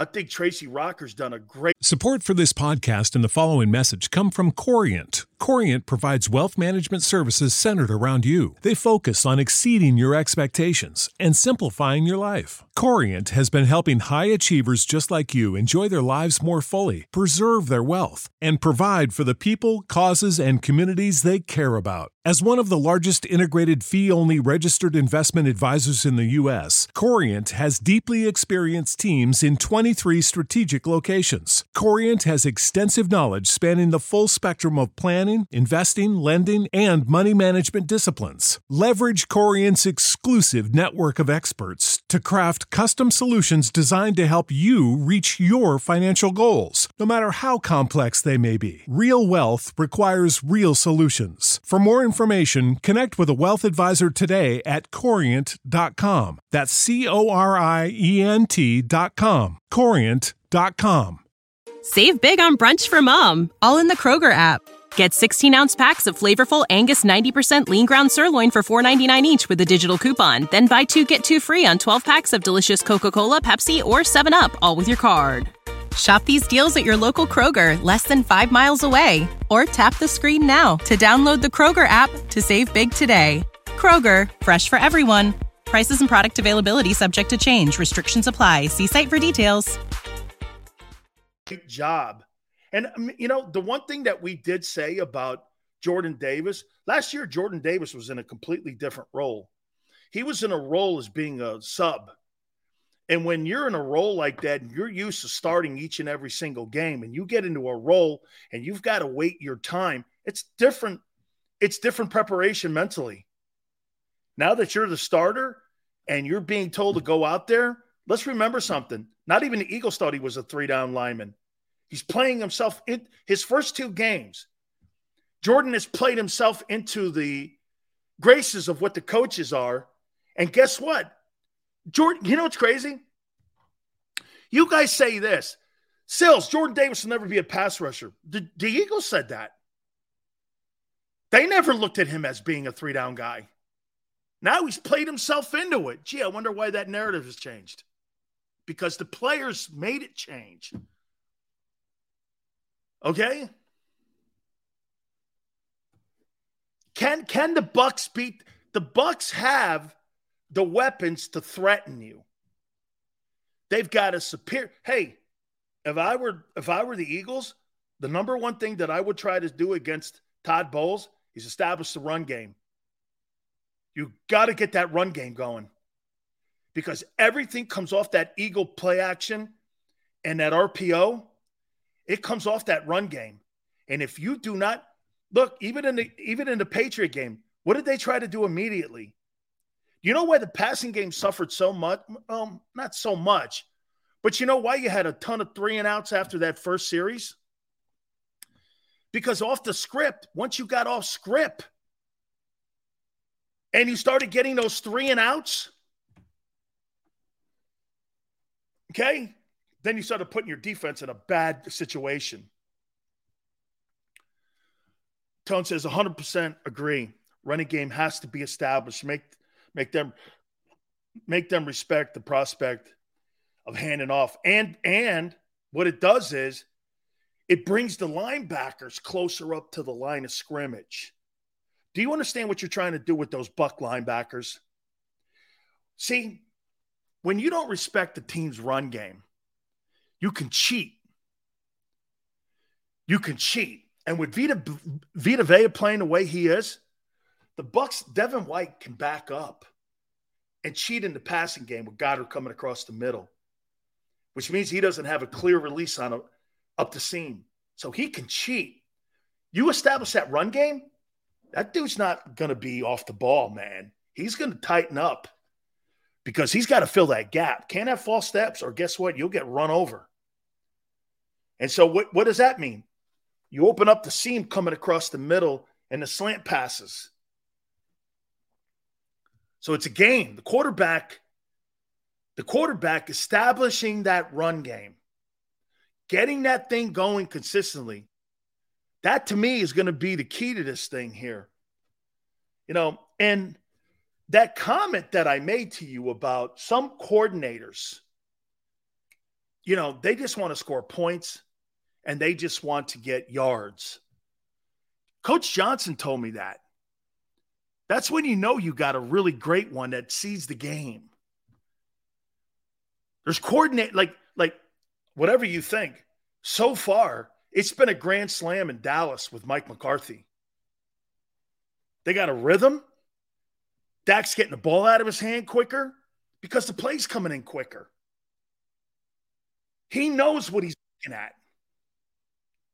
I really don't. really I, I mean, people, do, you could say whatever. I'll tell you this Sean Payton struggling with Russell Wilson in play calling, getting to play in. Uh, those those those penalties that you're getting, those pre-snap penalties, drive me nuts. Mike McCarthy's doing a ten times better job in Dallas, and getting that play in on time. There's a rhythm to it.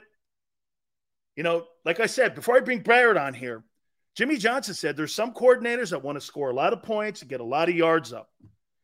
Those are guys that are not looking to win the game, and that's kind of what the Eagles are doing here.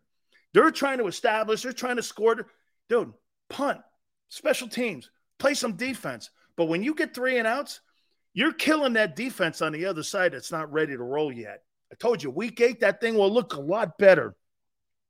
I could not wait to get my friend who is clearly one of my wife's favorite people. I tell people this all the time 10 plus years in the NFL.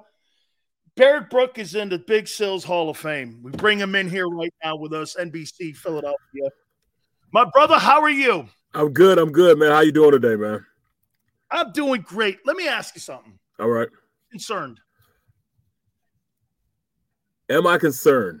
No.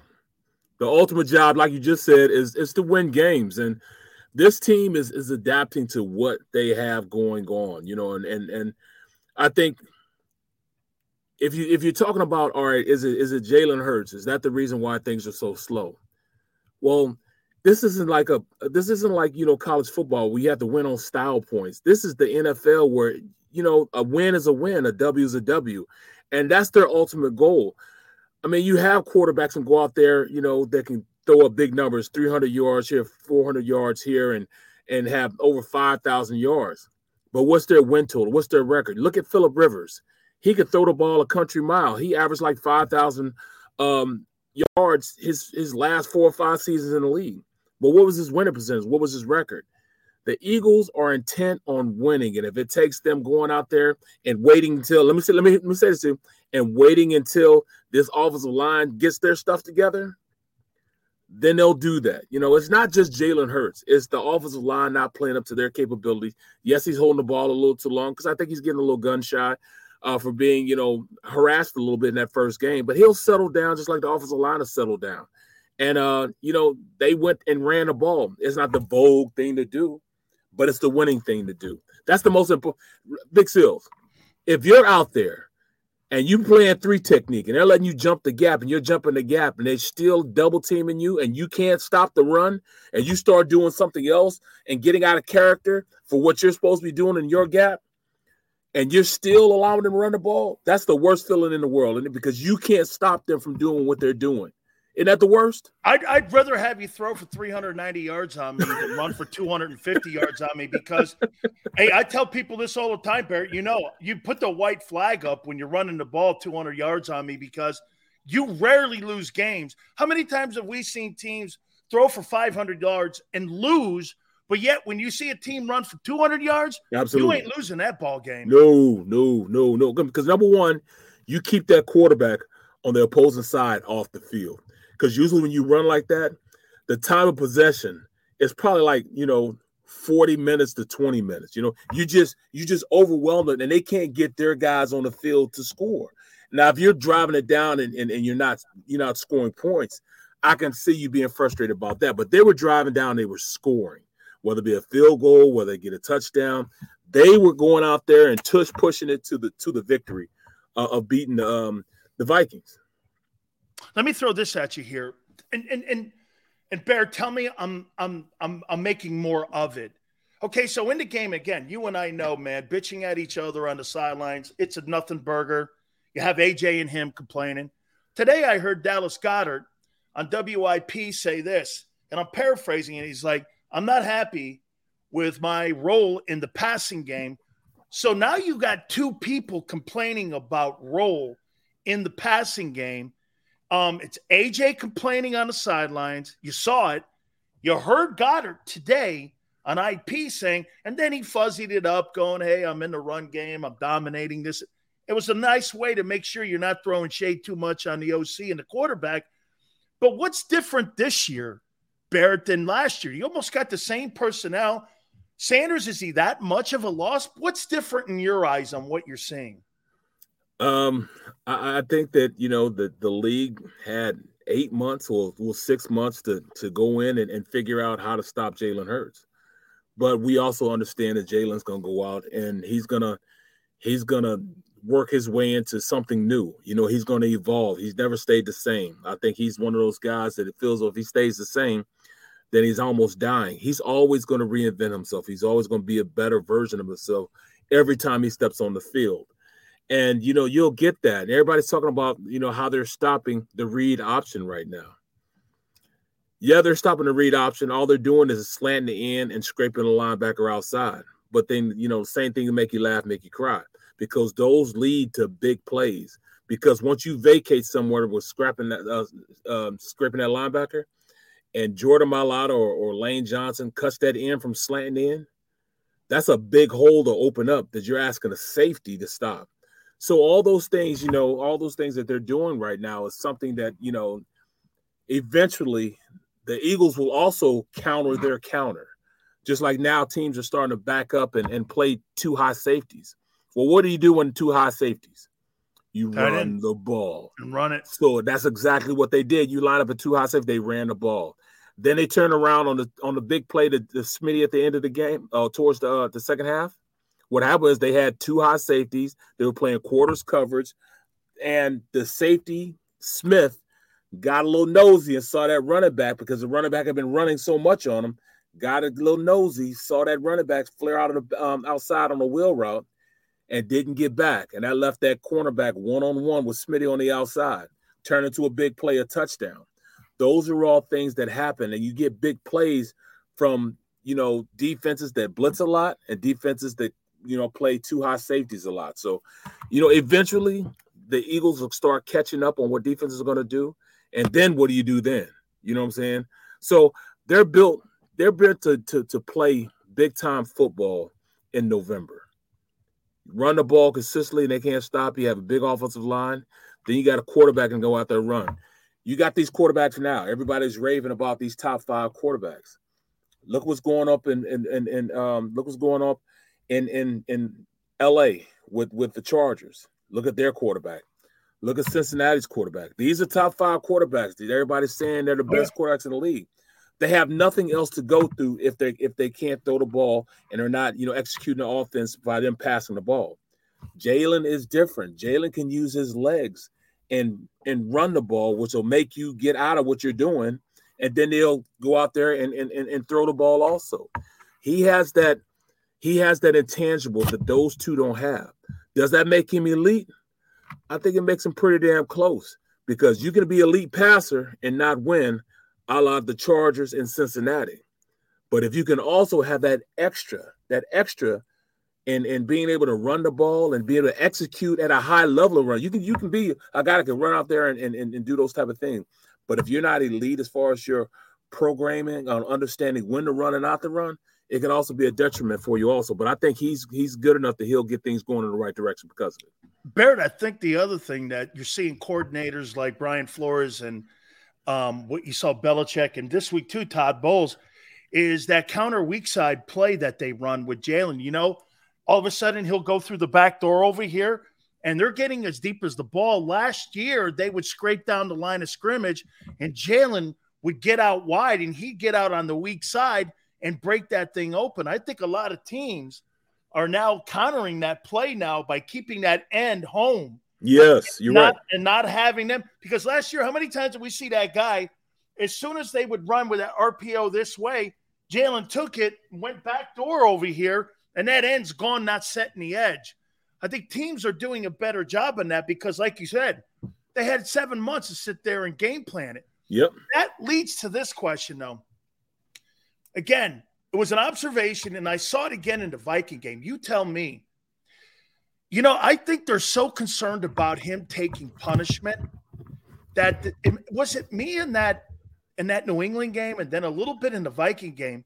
He's getting down quicker, way too quick, and he's like apprehensive. And to me, that's a coach.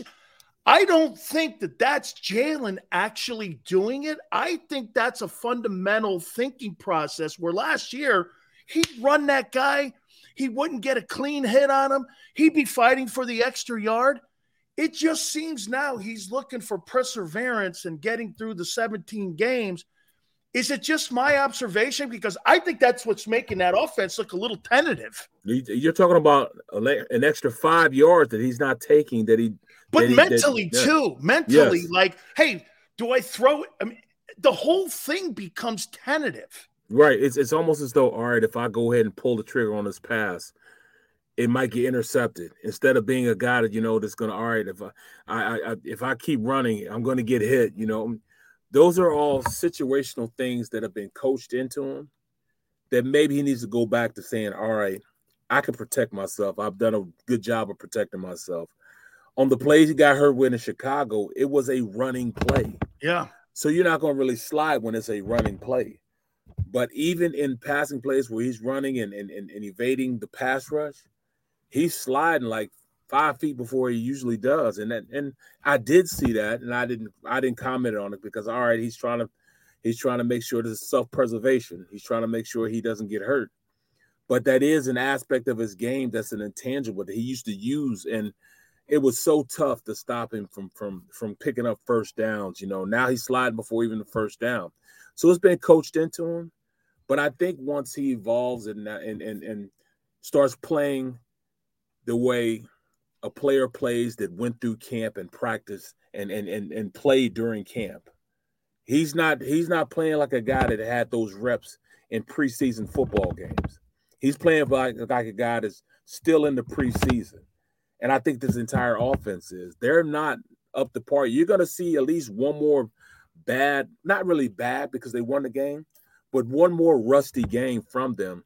Or maybe they, a bad half or yes, half. Exactly. So, bro, could you imagine going out there and playing no. on the first game without having reps and full speed reps? Absolutely not. How do you take on a double team and know where the pressure's coming from? I tell people all the time when I when I reason I played in the preseason – is because your body learns how to take that one extra step to solidify that block. These guys then take that extra you're step. You're practicing your anchoring. Yes. double teams. You're practicing exactly. your double. Exactly. You're you know you're getting your joints and your ankles ready and your hardening them ready with all you start that. to harden them up. Yes. Yeah. That's why all these eh, all these injuries they have. I mean, how do you have three rib injuries? That's because their bodies aren't hardened. You harden your body during camp during during the preseason. That's how your body goes. These guys aren't taking that extra step to to to to come out of a route. That extra step for making a tackle and assuring you can get the guy on the ground.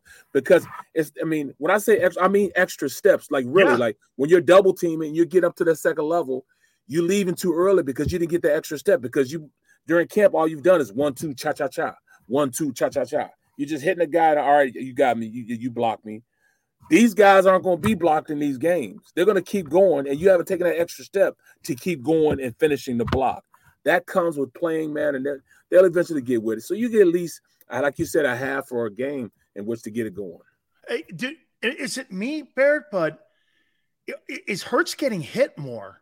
Yes, he I is. Mean, the offensive line. Just, that's what I said. The offensive line got to play better. I mean, they're they're great in they're great in the run game. They're they're great in it, but Mailata was terrible in that New England game. Better against the the Vikings, obviously. Yep, yep. Lane missed an assignment in the New England game, blocked down when that he was supposed to block out. Yep. Um, I'm like, man, it just seems like the communication with the guys. I mean, I don't, I can't think it's Isaac Seumalo not being in there, but again, it's, it's so. what's with them? Here's an experienced group. Barrett, is this really what you just talked about? Is just playing with the continuity? It's, it's playing. They're, they're rusty. They're rusty, and they're just now starting to get that rust off. And, you know, and playing. You know, the and they haven't hit Philadelphia Eagles football yet, and they're still two and zero. Oh. There's a lot of one and zero, oh one and one teams that that that didn't have that opportunity to still win the game, even though, even though they played bad, you know, and and to them they're they're playing bad because it's not up to the standards we're used to seeing them at. You know what I'm saying? Are they un are they unjustly um, you know, looked upon as saying in a bad game? Yes, they are because we are, our expectations are up here. They're not down here. You put yourself in the position that we have expectations now. So you're gonna get it. You know, you're gonna get us talking, you know, about you and saying eh, saying this and saying that.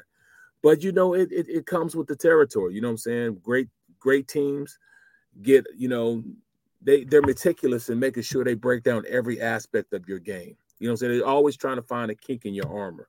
And that just comes with being the best. That comes with being on top. You know what I'm saying? And they're uh, they're rolling with it. They're winning even though in spite of they're still winning. And you know what's crazy is that you and I know what their them coaches are saying in there. Yep. Nobody gives a shit about two and zero. Oh. Like you know, Kelce's going. I got Vita Vea this week. I don't give a crap about anything. right, right. I got Vita Vea in front of me here. Two last questions for you. Are you? I got to get up on white. I got to. I, I got got to get up on white. You know right. what I'm saying? you know. You, you know what's funny, Barrett? I told all these folks. I go like this. I go. Do you know most of the players in the locker room could have once you get into the season, you have no idea what the opposing team's record is. You have no idea what your record is. Nope. You're just worried about your responsibility and the guy that you got to play on you. And if someone tells you that, that's probably the least caring thing you care about because you got to put some good game tape out there. Two last questions for you here. Um, are you concerned that the pass defense is 31st right now? Yes, yes, especially with um, the injuries that are happening right now. I mean, I mean, Avonte, people don't understand how key Avonte Maddox is in the whole scheme of things of how they run things. You don't have that good slot corner. You know, your your boys, you know, that you know, the Bucks right now got, you know, Godwin right now. He's he's he's hell out there, bro. So you're gonna have to go one-on-one with the big fellow on Evans on the outside. You got guys out there, but who do you put in there? I mean, how do you how do you fill that slot corner position? Because it's it's one of the hardest positions because there's not a lot of space, but there's you know you got double, you got you can do inside and outside. You know, on the outside, at least you can use the the sideline as an extra defender. You don't have that inside of the slot, and usually they put their best player in that. And then you have to worry about supporting the run, and then you got to worry about motion and all this. I mean, there's a lot of responsibility with that. And at this point, Mario Goodrich is the guy that they're going to yeah. use. But do I say him being a guy? I mean, they, that is going to lock that down until, you know, uh, we'll lock down for the rest of the season. I can't. Who do I think they need to go ahead and try a little bit, at least in practice? I think they do Sydney Brown in there. Let him try, you know, his best, or or bring Bradberry in and push Josh Jobe out on the outside. He played fairly well out there at that wide corner position. They're gonna have to figure something out, man. Or maybe they bring back Greedy Williams. I don't know, but this is this is a tough um, situation for him. You know, at least they'll have Blankenship back and Bradberry back, you know, but it's still, you know, I was just looking at it. It's one player that's out, and that's Maddox, but it's still it feels like it's like three players that we're trying to to to to take his place. Because the backers are not helping. They're not helping. No, no. Sec, they're not helping the safeties right now. And I'll tell you this, Barrett. I, I, I think the loss of TJ Edwards is being felt on that defense. And it being, absolutely dude. You said this two years ago, and I remember you're like, man, when they plug that dude in, that entire defense changed. It changed on how you do it. Yep. It's changed. Yep, yep. I mean, you know how it is, man. You know, to to to not have a guy back there. You know, what I mean, Michael. Just like I play with Michael Barrow, You know, your your guy. You Yeah. know what I'm saying? One of the smartest guys at putting guys in position. And because I can remember a lot of times we are playing out there, and, and and they come to the sideline when I was playing with the Giants. And he go, hey, Strahan, I appreciate you telling me this. You know what I'm saying? That's why I gave you a go caller going out there, hey, banjo, banjo, banjo. When you don't have that type of that communication, and the Eagles don't have it right now because they're because there's so many guys that were out. That communication, man, you, it's hard to play the game when you're not communicating at a high level. You know what I'm saying? It's almost like those unwrittens. You got to look and see. All right, I can look at you and you know exactly what I'm talking about. You know what I'm saying? Yeah. Those things aren't being done right now, so that's why it's a lot of plays that you see. You know, it's almost like they look rusty because of that. You know, okay, last year, Barrett, don't kill me on this, but I heard Vermeil say something today, and I know it's going to be blasphemy. He compared Jalen Carter to Reggie White. Now, wait a Oh. minute. Wait a minute. Hang on. Wait, hold on. Oh. Reggie's first four years in the NFL, he had 70 sacks, which is insane. I right? I mean, look, like, like Brandon Graham's been in the league 14 years and he's got 70. I Right. get it, okay? But then I started thinking about it. Well, he was 24 when he got into the league. This kid's 21, and Reggie went to the USFL in 84 and 85. In his first year, you had 12 and then 11 and a half. So he was almost like, and the USFL back then had guys like Kent Hull. They had really good players that went on to play in the NFL. He was almost primed and he was almost like schooled once he got into the NFL on what to expect. I think he was better prepared to be an NFL player because of playing in the USFL versus Right. playing at Georgia. And I started thinking this, you know, I see it, man. I think he's I think he has a chance to be a better defensive tackle than Aaron Donald, and I'll tell you why. Donald doesn't play the run. Yep. This guy's a run stopper and a pass rusher and a, wreak, a, a guy who wreaks havoc. He's more kind of like in the line of Jerome and that kind of guy. I mean, it's not, it's, it's crazy because Reggie's the ultimate. You mean Mr. White? I call him Mr. White. I can't call him Red. I call him Mr. White still. I, I know you, you know, you know, again, you can flip a coin and go, who do you want, LT or Reggie? And I'll go, I'll take whoever you don't. Right. You know what I mean? I'll take whoever you don't. But give me your sense of what you're seeing with this kid and how impressed you've been with him. An unbelievable, I, I would say athlete, but that just is kind of downplaying what he is. He is such a good player as far as understanding how to play the situational football he's being put in. You can't, you know, on the run plays, you can't double team him because he understands where the pressures comes in, and he might lean to that pressure and spin out and go make a play. If you try to one-on-one block him, he's not going to let you do that. He can run behind blocks and still quick enough and explosive enough to go get it. And I'm just talking about the run plays now. Then on passing plays, they ran a blitz and on his first sack. And when they ran the blitz, they brought the mic through the B gap, and he goes and he slants in. And when he hits his gap, they double team him with the center and and and, and um and the guard. But he's so versatile that he makes himself small, hits the center, and then drives him back and puts him in the quarterback's lap, and then goes and gets the sack with the center on his back. That's him understanding leverage and understanding where he needs to go. This kid is uh, he's an amazing player, and and I understood. I, I equated him to um, a John Randle, um, almost like a Warren Sapp hybrid But of a bigger. player. Yes, what I'm saying, but bigger. Yeah, you add them two together. Yes, he's a big dude too. So we're talking about 313. Yeah. People understand Sapp was sitting right around about that 290, 280 At six two, though, this guy's Right. six four, like and a half. Yeah, I mean, huge. So he can run, he can be explosive, he can brush the passer, he can he can get down on the run, he can drive you back. There's, I mean, I, I can't think of any weaknesses in his game right now. Absolutely. I, I, I'd be remiss if I didn't ask you this on the way out the door here. What's your take on what Deion's doing in Colorado?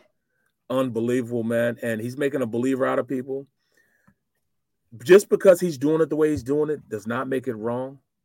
He is a guy that No, he's scaring the establishment, Barrett. Exactly, that's what I'm saying. You know, usually, you know, coaches are supposed to be these guys, you know, and be looked upon as, you know, uh, you know, uh, I, I am a pillar of of of what you're supposed to be in society. Well, he's breaking the norm on what society thinks of a coach. You know what I'm saying? You know, some guys think of coaches as father figures and you know, you know, holier than thou. Well, he's holier than thou, but he does it with swag. You know what I'm saying? So I love what he's doing, and his guys play for him. That's all I care about. Your guys play for you. That's all. This, that's all I worry about. They will go out there and fight a brick wall for Deion, and that's all it needs to be said, man. That's all. You know, needs to be said. and you know what's crazy, Barrett, is that people are like, well, he's made it all about him. I go, well, obviously you've never played competitive sports because for you to motivate a hundred guys to go out there and play their ass off each and every single Saturday for you, coaches who make it about themselves have losing records. Coaches who never fail make it about the players. He's bringing everyone on that. It, you know what it really reminds me of? It reminds me of my of my heyday back in the Miami days with FSU and Miami, when all those guys were walking around like that. We just didn't have social media, and everybody looked at our giant targets on us and said all these things. And I'm like, hey man, this guy's been doing this since he was 17 years old. He's changing the way people look at coaching, man. I Bro, mean, you guys never. hey, if you're Auburn right now, Barrett, aren't you going like this, man? Freeze versus Right. him. I don't. You, you- know what I mean? I mean, really, you're gonna hire him? Dan, you guys never Miami never kept their helmets on. They would score and helmets go straight off. So come on, man. You everybody knew who you guys look, That's for the look like because man. you guys the, as soon as you do something, flip the helmet off. You know what I'm saying? They made rules because of you guys, man. That was for the girls, man. We wanted to make sure when we walked into your place, man, that we that we, that we won games and dated your girls. Barrett, hey man, tell folks again where they can find you each and every single day. I, by the way, I know we don't communicate as much. You know, you're in my in my heart always. You and your mom. and You, hey, man, you and your wife, man. I appreciate you guys. Hey, we hey, watch. tell your daughter good luck also. Appreciate it, man. Thank you, man. Appreciate Damn that. right, man. NBC. NBC Sports Sports, Philadelphia. Philadelphia. I do Eagles pre and post game show, and I also do college football on the weekends, man. Love you, dude. Thank you so much for finding time for me, brother. Oh, anytime, bro. Anytime, man. Anytime, man. Have a great show, bro. You got it, man. Barrett Brooks, our good friend, man. I love this man. So good, too. So good. So good. And we do. My wife loves the guy. She's like, guy played 10 plus years? I'm like, yeah. She's like, well, he's a Hall of Famer then, in her eyes. Hey, by the way, speaking of Hall of Fame places, Hooters, the official home of the National Football Show. Folks, do me a favor, man. Go on to northeasthooters.com and find that location nearest you so you can enjoy this football season. That is our official home. King of Prussia, we're going to be there in a couple weeks here. Just real soon, we're going to be there. And we're going to be doing so many great remotes this coming season. We invite you to come with us and have a great time. But if you around in the Northeast area, northeasthooters.com. If you don't want to go into any one of the locations, go to hooters2go.com. Also, try some of the great specials. Buy 10 wings, get 10 free, boneless. Wing Wednesdays, a 40 year tradition at Hooters. 40 year tradition that we've been doing this 1983. That's the year the place was founded. All you can eat. Also, the great specials we have happy hour. And on top of that, okay, six bucks, six items. Try the fried pickles. Northeasthooters.com. And when you go into any one of the Hooters, do me a favor, tell them Big Sill sent you.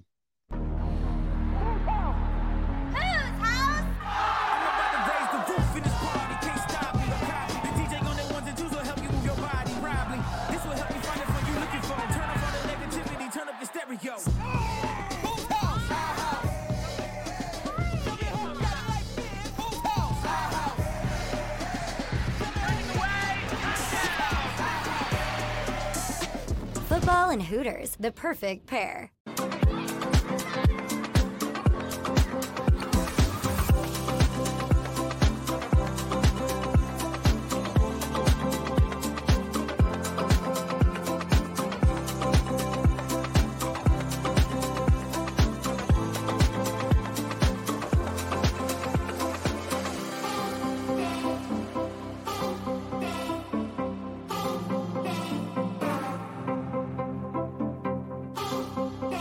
If you own a company and you're not producing a podcast, you're missing out. The public consumes messaging when they're ready. Join the professional podcast network of companies and let JAKIB Media Partners put you in the podcast arena. Come to our professional studio or we'll come to your place of business and professionally produce your company podcast. Call Jacob Media right now at 267 261 3428. 267 261 3428. Heading down the shore. Here, imaginations run wild and time stands still. Because here, you can find the best of the Jersey Shore all on one five mile island. So leave the old you behind and get lost in the woods.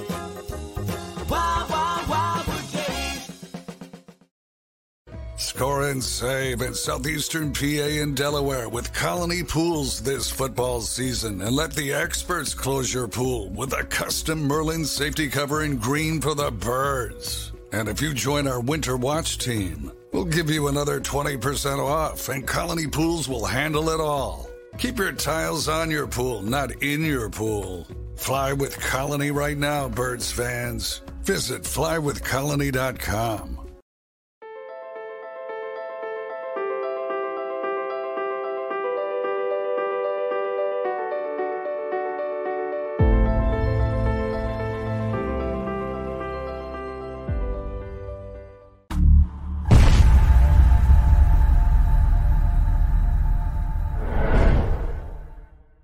E A G L E S.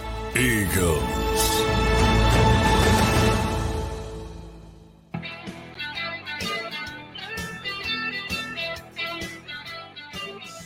Shedeur Sanders now has a Rolls Royce SUV. Man, that's so awesome. That's so awesome. Shedeur Sanders has a Rolls Royce SUV now. I, I guarantee you, the National Communist Association of America, aka the NC2A, is just hating this.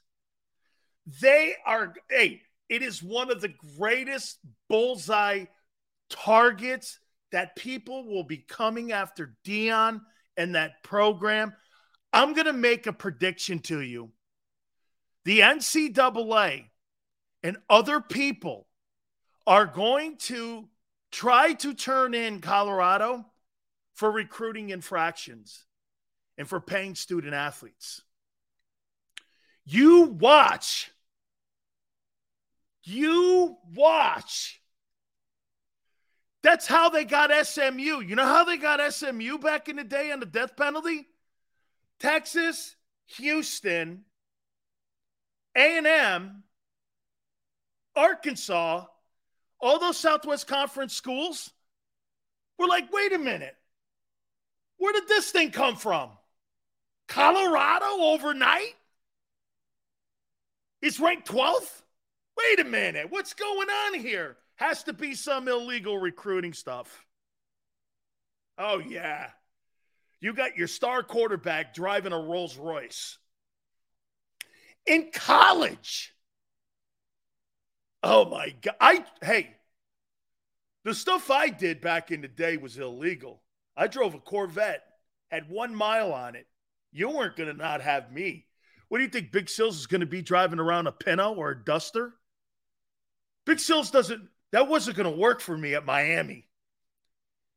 I had a red vet. I've posted pictures of it. My first car I ever owned was a Corvette.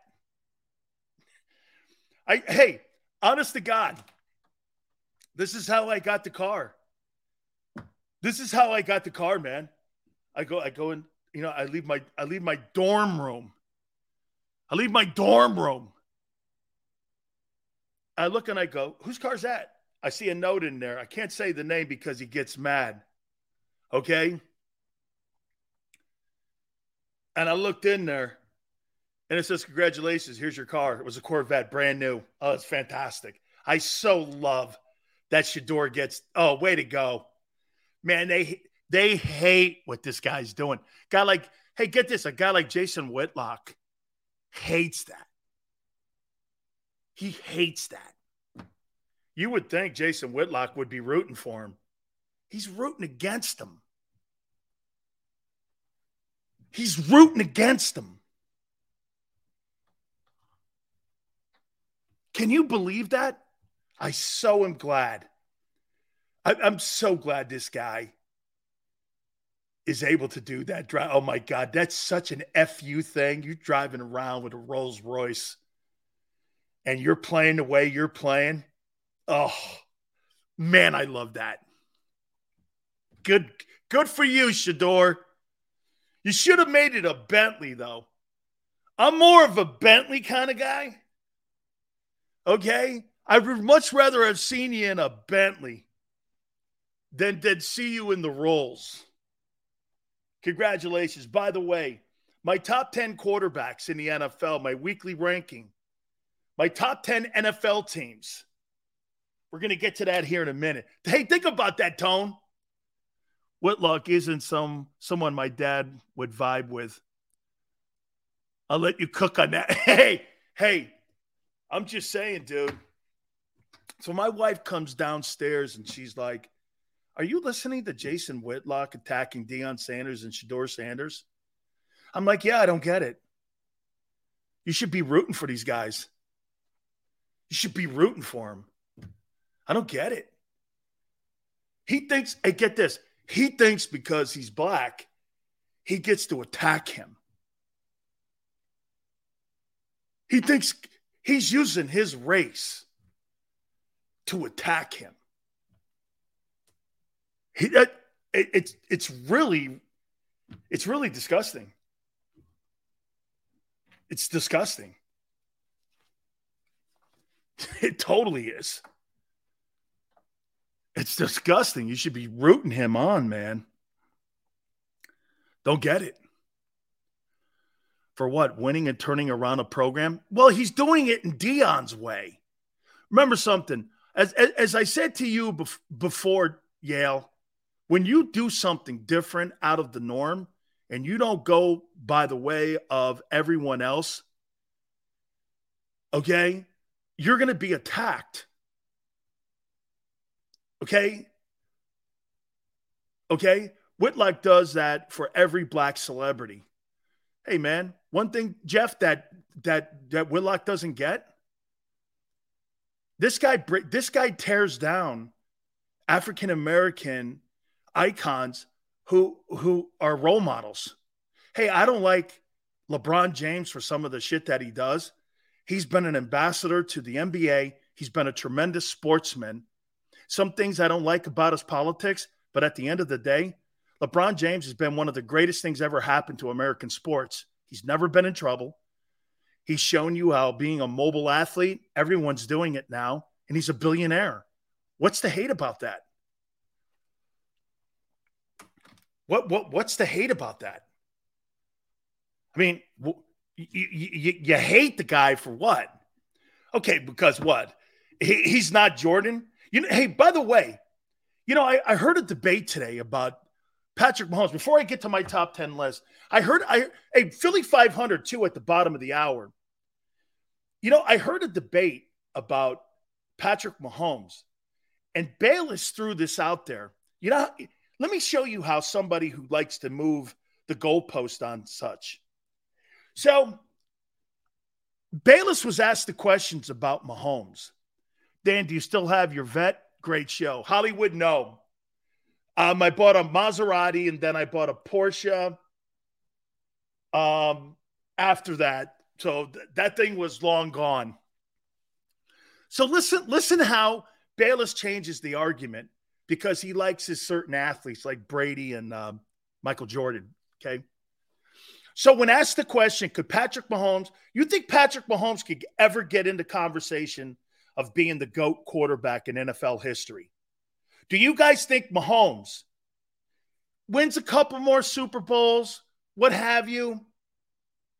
Um, do you think he could be in the conversation where you would look at him and go, he's he's in the conversation of being the GOAT when, when it comes to the greatest quarterbacks of all time. Niner goes no, but top five. Um, yes. Well, you know, you know, Bayless said this. He goes, "Well, you really see him winning six Super Bowls in Kansas City?" You know, Keyshawn Johnson and Richard Sherman were like, "No, I don't see that. He's not going to win seven Super Bowls. He's got two now. You need five more." I don't even see that. No, I don't see that. Well, we gauge everything by Super Bowls. That's how we look at the greatest. You know what my comment would be? Well, if that's your metric, how come you never put Bill Russell in that conversation? He's got 11 NBA championships. He almost doubles Jordan. How come you exclude him? If it's solely on championships, why isn't Russell's name ever brought up? If we go by the metric of championships, the greatest North American athletes of all time, and you're gauging them on championships. How come you don't go like this? Well, if so, what I'm saying is this you move the yardsticks on the debate when it comes to Michael Jordan and LeBron James and Mahomes versus Brady because you're using championships, but it doesn't fit. The Jordan championship conversation doesn't fit because that's a team award. Some of you like to bring up, well, Jalen led a team to the Super Bowl. That's a team accomplishment in some people's eyes. Russell's never brought up in the conversation of the greatest player of all time, yet he's the greatest North American um, champion in American sports. No one has won more than 11 titles in any sport, in any individual. How come he's not the greatest American team sport champion? Jordan changed the game? What game? Jordan didn't change shit. Bird and Magic did. My point is that's right. Wilt is never, Wilt is the greatest basketball player of all time. There's no debating it. He has records. You know why no one brings Wilt up? Because everything Wilt did was was like fantasy. Was was like nobody scoring 50 points a game and 25 rebounds a game in the same season. No one's doing that. 82 games, Chamberlain averaged 50 and 25. Nobody's doing that. No one's coming close to that. It'd be hard pressed to score 40 a night. And you got the three point rule. Get this. Can you you got the three point line and you still can't do what Wilt did?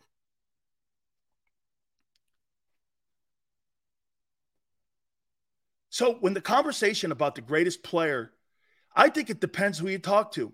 Who's the greatest NFL player of all time in your eyes? This will be interesting. Who's the greatest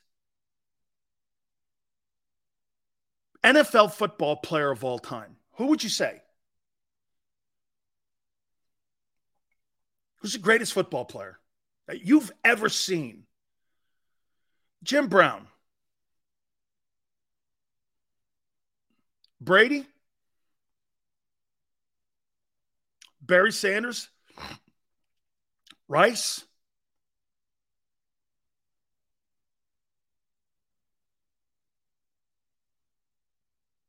I'm, I'm Walter Payton, LT, Bo Jackson. See what I'm saying here? That conversation on who the greatest NBA guy or who the greatest NFL guy is, it can't be answered it depends who you're talking to. So we may look at Mahomes down the line and go like this. He is the greatest. And with free agency being the way it is today, Shooter goes no free agency and only eight teams when the Celtics had six Hall of Famers on the roster is why no one takes Russell into the modern day and his titles with more weight. Um, so if you have less teams, means you have more talent condensed. Just because you have more teams, shooter, doesn't mean you have a strong league. Look at the NHL. The NHL crippled itself by expansion. Baseball has crippled itself by expansion. You got pitchers on pitching staffs that have five ERAs today. When I was a kid growing up, if you had a five ERA, you were an A ball. You were an A ball. Nobody had fives ERAs back in the day. Now you have a whole pitching staff of people with five ERAs. You water down your league when you do stuff like that. Now you have, I mean, look at look at a quarterback playing today, dude. When you, people go like this, well, there's more teams today and free. Well, free agency makes it difficult because rosters change every year. I think it was an interesting debate, but you can't see. I don't think you can use championships as a metric on who's greater than the other guy. To me, the greatest football player I've ever seen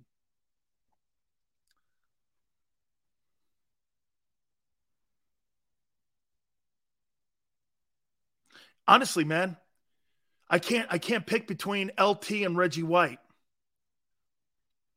I just can't pick between those are the two greatest players I've ever seen, and they never touched the ball. I, I Jerry Rice is the greatest offensive weapon of all time, but in my opinion, I think it's Lawrence Taylor. I've never seen every time those two players stepped on the field, no matter what the score was, they killed everybody in front of them. No matter if they won or lost, you couldn't block them. And maybe it's because I'm a defensive guy. They just, to me, I just, they're the greatest football players I've ever seen. I mean, just the greatest. Impacted games, changed the way the game is played. Like when you played against the Eagles with Reggie, you were like this. Where's 92? I mean, certain players, you know the numbers to 32, Jim Brown, 80, Rice, 56, Taylor, 92, Brown. I mean, you knew certain players' numbers. You didn't really have to say their names. 23, Jordan. You know what I'm saying? I mean, just that conversation's kind of weird. JJ Redick said Russell played against custodians. He may have, but he dominated his era. And that's what Jordan says. How can you talk about who the greatest is? You dominate your era. Now you're ripping a guy for playing in an era. You're just looking for shit. You're just looking for shit. All right. Let me get to my list here.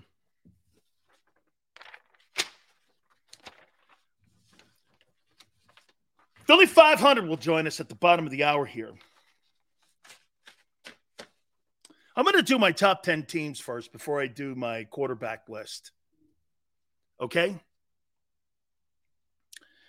And obviously, this is kind of like a college poll that I do each and every single week. And I put a top 10 together, and here are my top 10 NFL teams. Number 10, I like the Seahawks team. I like the Seahawks. They rebounded, they're well coached. They've got a lot of good personnel on it. Geno had a comeback game, threw for over 323 yards, righted the ship. I think Seattle's going to win a ton of games this year. Number nine, I got the Saints here. They weren't great last night. 2017 victory, they weren't great. Well, the Eagles haven't been great. You're finding a way to win. That's a damn good looking defense. Saints have a damn good looking. De- I think they're going to win a ton of games. By the way, if you really want to put it out there, you know the NFC South I thought was going to be. I, I tell you this though, Yale. One thing I did I have to say about the NFC South, they may not have a lot of superstar players at the quarterback position in that division but the Bucs, the Saints, the Panthers, and the Falcons, there's some pretty good looking defensive groups in that division. I mean, out of the gate so far, there's some good defenses in that division down there in the NFC South. Okay. I mean, Saints have one of the top defensive units, or I should say, the Saints have one of the top defensive rosters in the entire league, in my opinion, right now. Number eight, I know it was a setback. I got the Lions here at number eight. Can I tell you my issues with the Lions? I think the Lions have to figure out how to handle success. You know, I think they got to handle success. They got to learn how to win. And they got they got to see it, it's it was a two up and down week. You got hey, you know, you go into Kansas City, you beat the defending champions, right? Then you turn around and you don't play your A game. Was that to be expected? I think so. Especially with a young football team that's still learning how to win. You know what I'm saying? They they they need to learn how to be consistent. Is my take on these guys. They got to be a little bit more consistent. Seven, I got the Bills here. I thought they took care of business against the Raiders. It was a well called game by Ken Dorsey.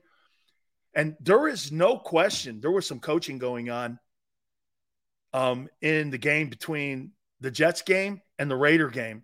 And there is no doubt they went to Josh Allen and they told Josh Allen, Do you know Josh Allen? I think he averaged four yards a play or four yards an attempt.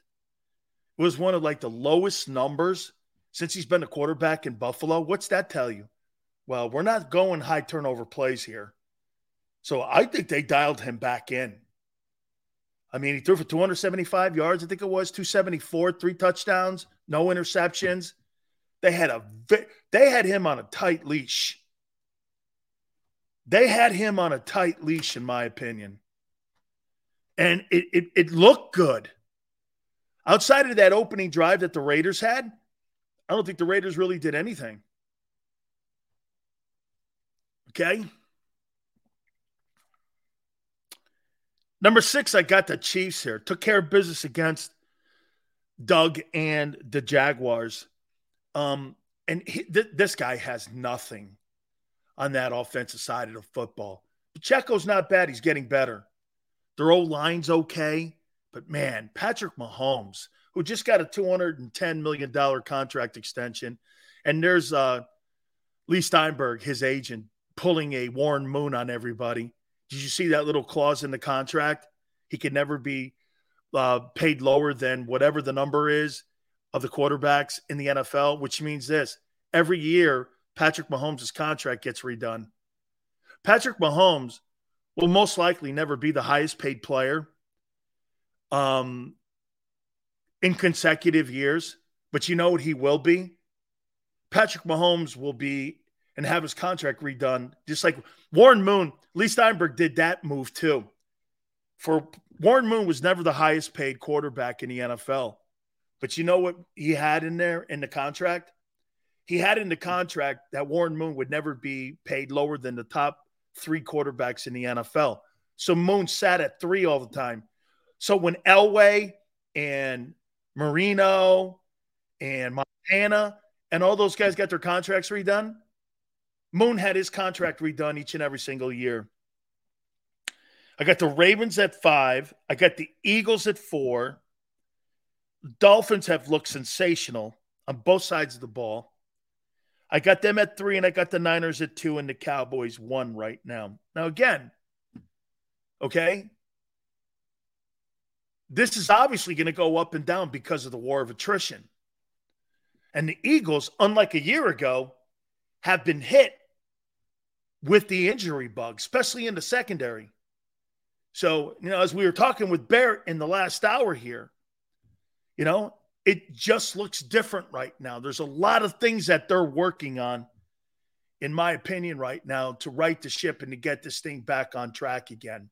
So I would say this to you. Okay. I think this Buck game is going to be an interesting ball game here, to say the least. Here, let's go over to my friend Philly 500 here and get his thoughts on what he's seen so far, brother. What's happening, man?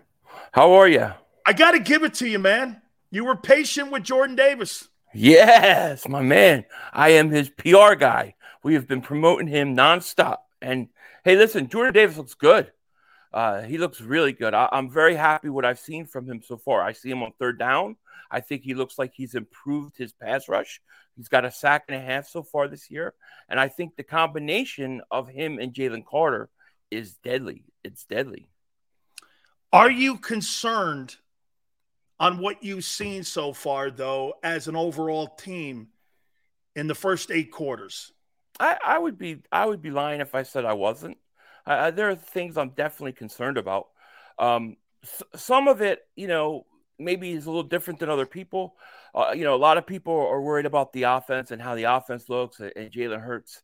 Um, not that I don't worry about it, but I just think that when you look at like no preseason, then you come out week one and you're playing a horrible rain, you know, bad weather, and then you got to turn around and play on Thursday. I just wonder how much all that stuff is compounding uh, what's going on with them. So if this was, let's say, week six, week seven, and they look like this, I'd be a little more worried about it. Where I'm concerned about the Eagles more than anything is the middle of the defense. I, I, think they got a big problem at linebacker, and I think they got problem at safety. And and teams are going to keep attacking them over the middle of that field. And I don't think they have anybody on the field that can that can show that they can stop it right now. So that's that's my biggest concern. I'm going to get to the defense here in a second. I want to go back to the offense. Well, if the offense is struggling, coming struggling, I want, I want to take that. I want to take that back because they are putting points up. Right. But this is what I and you tell me if you think I'm making more of this. So you had AJ Brown complaining on the sidelines to Jalen Hurts about being open. Mm-hmm. Today on WIP, Dallas Goedert is talking about his role in the passing game. Mm-hmm. So obviously, you have two players that have voiced concern about their role in this offense. With all that yeah. being said, what's different? Is it really the loss of Miles Sanders? I mean, is it Sam no. Is it Brian Johnson? Is it Jalen? Is it, or is it all of it? I think it. I think it's all of it. I I, I do think that teams are giving them different, you know, they're showing different looks to uh, Jalen Hurts because there are a couple plays, especially in that New England game, where where he's just holding up, trying to figure out what's going on a little too much. So I, I think you know you know how it goes. You you come out, somebody plays good, defenses adjust, and then the good players, the great players, have to adjust to that. So I think that's what we're going through partly. Uh, but at the same time, I, you do have a new offensive coordinator, so things are a little bit different. Uh, you haven't played at all. Um, and and I think AJ Brown, Dallas Goedert are probably open a lot more, you know, than, than we know. So they're probably a little bit frustrated. But um, you know, I, I think that, like I said, if, if, this if this gets to like week six and week seven, it's still a problem. Then then I think there's a problem. But I do I just don't know what is because of the new coordinator, what is because they haven't played and then they played two games in five days, and what is Jalen Hurts uh, having to adjust and maybe having a problem with it or or still learning. I, I'm not sure which is the biggest culprit right now. How, how, how about this too? I think they're having him play apprehensive. You know, mm. I've been bringing this up with people. You know, in the New England game, I saw him sliding, pre-sliding. I saw him sliding yeah. in the. Vi- I, I I get you. You're you want to protect yourself and you want to play all seven. I get it. But I think that's affected the entire approach of the offense that even the passing game looks apprehensive. The him running out in space looks mm-hmm. apprehensive. Mm-hmm. It's right. almost like there's a confidence issue when it comes to the play caller and the quarterback. And I think it's affecting it. Am I making more of that? Because what, the next time you watch, yeah. I mean, he slid last year, he didn't care about the contact that much. This right. year, he's getting down prior to being hit. Mm-hmm. And those were extra 5, 10, 15 yards per game. And also, yeah. I thought it opened up the RPO a little more. And to me, it just maybe I'm making more of it, Philly. I, I, I have to. I mean, I have to go back and watch um, because I mean, you you could be right. I, I do feel like um, you know, if you look in those first two games, I, I thought there were times, especially in that first quarter of the Vikings, where they're like trying to run Jalen Hurts too much, like they're trying to force feed it, uh, and it, it, just wasn't there. I, I think that natural progression for him as a quarterback, I, I think you have to start to rely as you get older more on your arm than your feet. That's what happens. I think quarterbacks that last in this league, uh, Randall, Steve Young, I, they as they get older, they run less. So um, you know, maybe it's it's just a matter of that. I, I'm I'm not sure. I, I really am not. Let's go on the defensive side. Eagles defense in the passing game, they're ranked 31st yeah. in the NFL right now. Um, and you know, Bradberry looks like he's coming back.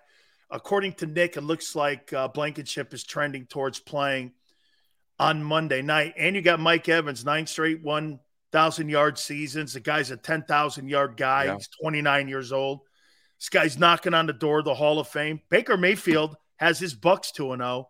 That's a pretty yeah. good looking defense on that side of the ball as well at every level. Yep. I mean, 31st ranked defense in the pass game. You're giving up 400 yards in total offense. I mean, concern going into that Monday night game? Uh, yeah, I, I, think if they keep playing the way that they're playing, it is a concern. I think it'll be, a, you know, a close game. I think the spread was like I forget what it was, but it was under seven. It, so it that was like th- six and a half, and now it's five. Now it's five. See, that when it get when it's around five or six and a half, that always makes me wonder what's going on, you know. But um, yeah, I, I, expect it to be a, a tight game until the Eagles kind of get rolling.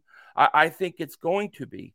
Um, however, you know, the, the, the defense is concerning, but it's the it's the middle of the field. I mean, you look how New England should never have been able to move the ball like that, but they just kept going to those tight ends, kept going over the middle field. I think that's a problem with linebackers and at safety right now. And, and I think that's where the area they got to fix. I'm not so concerned about Slay and Bradberry. Bradberry didn't play uh, Monday night, so I, am not worried about those guys. But I do worry. You got no Avonte Maddox now. Uh, you know, Nakobe Dean did not look good in that first game, and then he gets hurt. So you're real thin at linebacker, and then for whatever reason, I don't think they they have given Sydney Brown uh, an opportunity to start right now. And then you had no Blankenship. so I'm, I'm a little concerned about that middle of that defense. How about this, too? Maybe what's affecting that secondary a little bit is the ineffectiveness right now of Haason Reddick because of his injury. Because right. when Reddick gets pressure and forcing fumbles and tackles for losses, you know, I mean, you're pressuring the quarterback. You don't have a lot of time sit back there. You yeah. know, they did create four turnovers that defense in the last yeah. game. So, I mean, they've been as Tona said, they've been a little bit oppor- opportunistic here. Still, you know, we all said it. I think you even said it too, Philly, that, you know, this defense is going to take a little time to gel there, and the right. offense can't have three and out. So this thing, yeah. they're putting them really in a pretty tough position right now. So yeah. Reddick's injury may be bigger than what we think. It, it, it, might be, but you know what? You know what else I noticed is if you look at the New England game and you look at Minnesota, look how quick the quarterback gets the ball out. Yeah. They're getting the ball out like that. Like it's got to be like one and a half seconds. It's gone. And you're playing seven, eight yards off the receivers. All they do is turn around. So I, I think that the Eagles, I'd like to see them press a little bit more, um, push up and challenge those receivers, and maybe get get you know the quarterback to hold the ball longer because everybody's going to be scared of the Eagles' pass rush and 70 sacks last year. to get rid of the ball quick. The one play where Josh Sweat caused the fumble uh, the defensive uh, player, I think it was a linebacker, slid over and and he wanted to go to Jefferson, but he had to hold the ball just a little longer, and it gave that defensive uh, it gave the defensive line chance to get to him. So I, I think maybe some adjustments got to be in order because teams are going to just get rid of the ball like that, and if you give them seven eight yards cushion, they're just going to take it all day. Couple last questions for you. Um, your thoughts on the coaching, head coach coordinators on both sides. I, I, I haven't been that impressed with the coordinators on both sides. Um, I, I was hoping I, I, would like to see Sean Desai a little more aggressive. Um, and as far as uh, the offensive coordinator, um, there is just some calls he made. It, it, the, first game versus New England, and then I would say the first, maybe the first quarter in um, the Vikings game. What was nice was that he actually decided to start running, and we got to see D'Andre Swift and what he could do. And I tell you this: if Gainwell does not get hurt, we would have not have seen D'Andre Swift. They would have gone with Gainwell. So I think we caught a giant break because I think now everybody knows D'Andre Swift's your number one running back. What, what's their love affair with Gainwell? I don't know. I don't know. I, I, I honestly don't know. May I thought maybe you know it was because you know he was drafted and he's been there, but I mean you could clearly see that the difference in explosiveness between Gainwell and him. It's obvious, and I really wonder if Gainwell plays that Minnesota game, would we even have seen D'Andre Swift get that opportunity? I, I don't know. Do you think Sirianni should take over the play calling if this thing goes sideways on Monday? I, I I don't know about Monday. Like like to me, I, I know this sounds crazy, but we're all, we're we're only in September, and and literally these guys didn't play at all preseason, right? So they didn't play all preseason. Even the offensive coordinator hasn't had a chance to adjust. And then you go from week one to week two. How can they really fix anything in in that short of a time from the New England game to that Vikings game on Thursday? So I, I actually thought in the second half uh, of that game, I thought they started to to kick off some of the rust and, and, and kind of get into a rhythm. So I expect them to be a lot better on Monday night and start to, start to play better. But I still don't know how many games they need really before we can start saying, you know, yeah, we got to do something. How about this one here? Last one here. Um, do you think Monday dictates this? I think they're going to stick with people in house right now. But if something looks bad, pass defense, I'm not saying lose, but something pass defense, linebackers aren't cutting it. Does Howie make a trade? Because next year it's like 12 or 14 picks they're going to have plus the compensation picks. Do Yeah. you start packaging some of those things up to go I- I- to somebody and try to make a trade? I mean, do you think that Monday game kind of dictates that? Because if they win, they may just go in house. Oh, yeah. I, I no, I, I think it's already in motion. I don't think it matters whether they win or lose. I think I think it's emotion. I think Howie's doing his thing, man.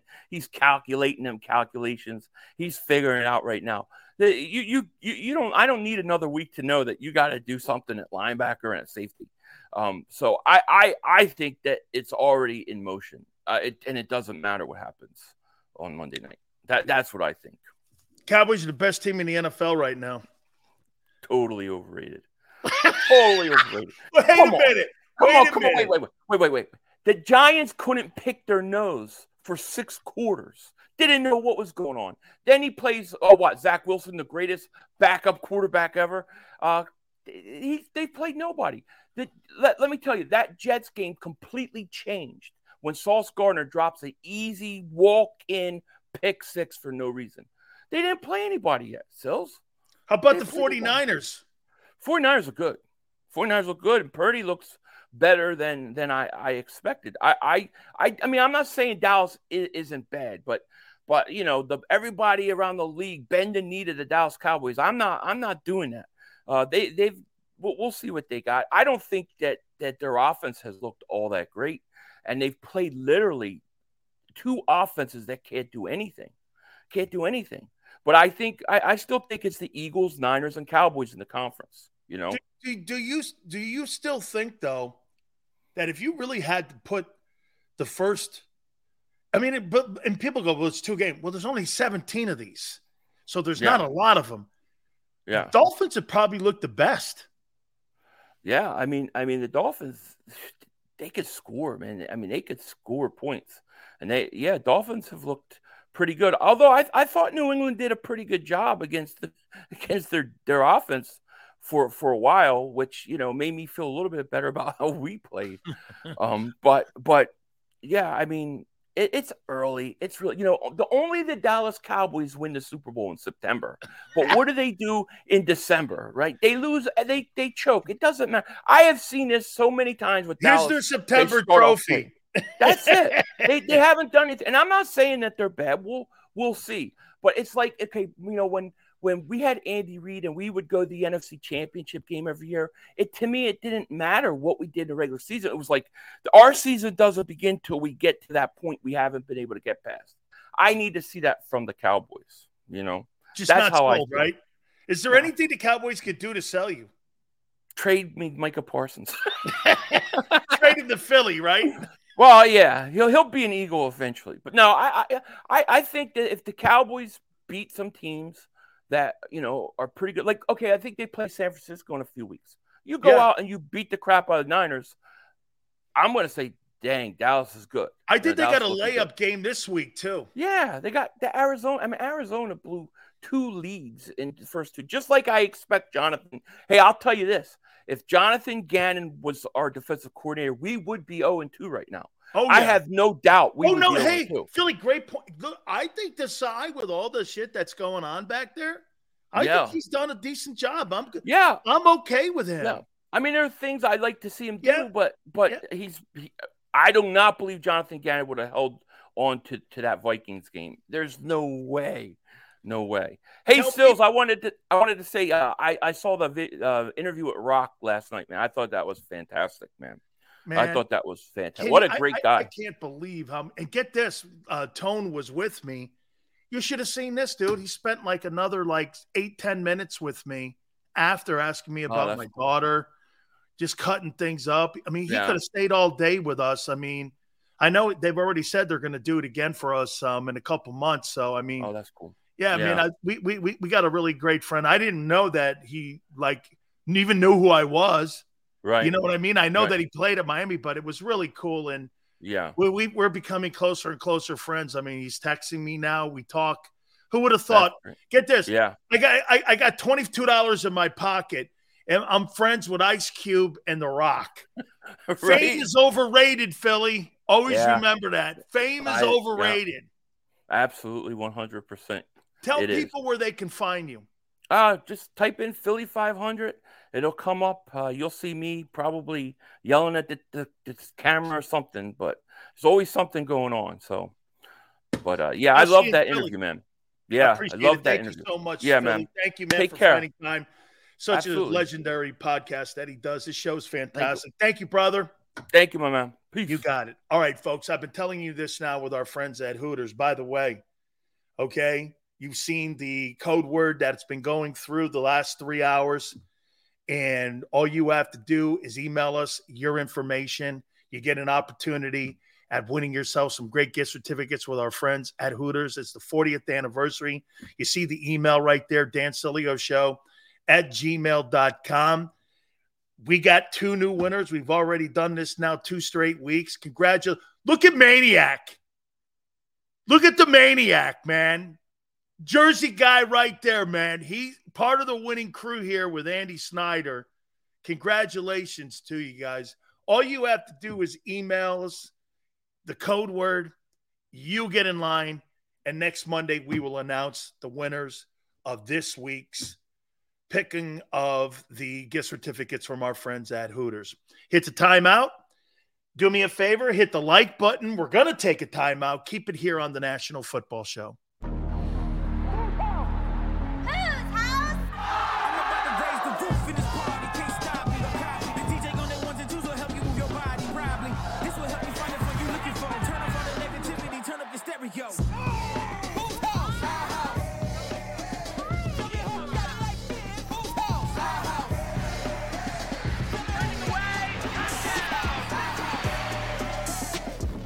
And Hooters, the perfect pair.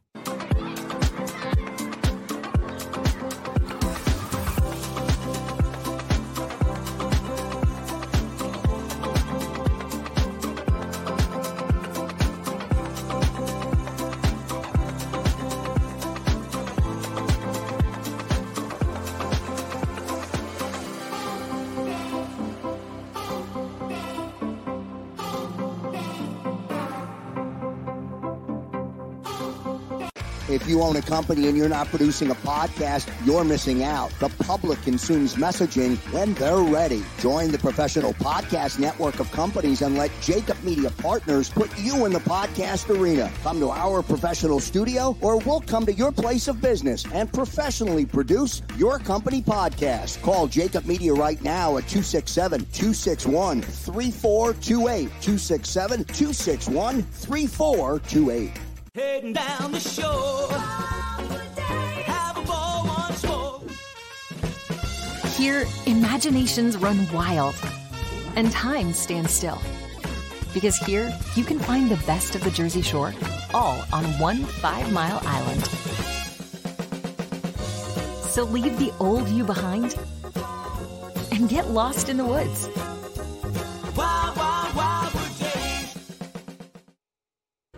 Score and Southeastern PA and Delaware with Colony Pools this football season and let the experts close your pool with a custom Merlin safety cover in green for the birds. And if you join our Winter Watch team, we'll give you another 20% off and Colony Pools will handle it all.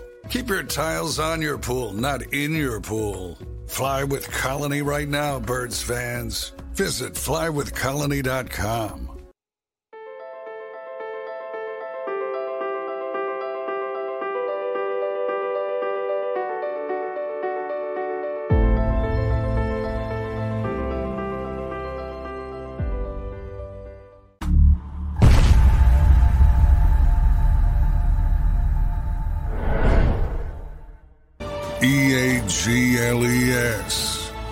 Eagles.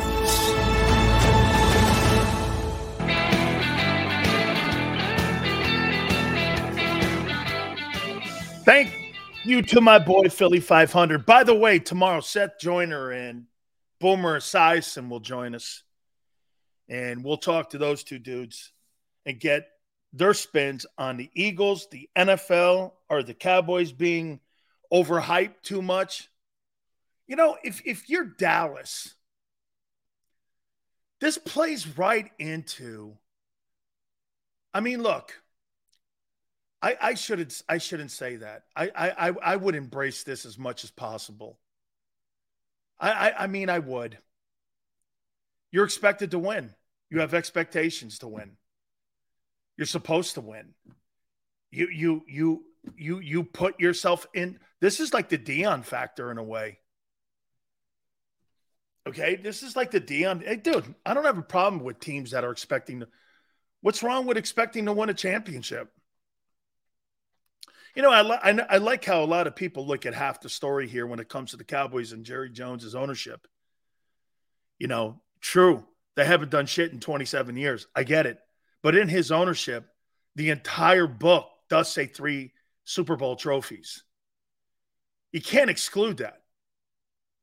Like you you can't take three chapters out of the story that's changing the narrative of his ownership. I mean, that's like you taking the Chip Kelly years out of Jeffrey Lurie. You can't tell the full story without putting all the chapters in the book. So we we have a propensity to go, what have you done for me lately? And I, I agree with that. I, I'm not suggesting that that's not a conversation because it is. What are you consistent all the time? Are you a good team all the time? The Cowboys are a good team pretty much since Jones has owned the team. There's been some downtimes because of poor hires, meddling and getting in the way, poor draft choices. Okay? There's no question about it. But at the end of the day, would you rather be Jerry Jones? Hey, that's a great question. You know, Tony, I never thought of this. So, would you rather have Jerry Jones as an owner or Jeffrey Lurie?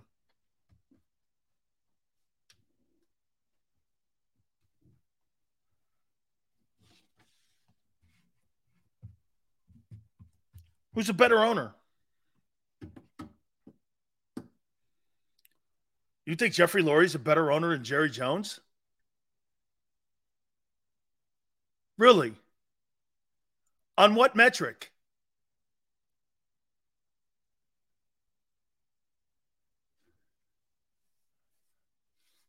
I didn't hear it, Maniac. I'll go back and listen.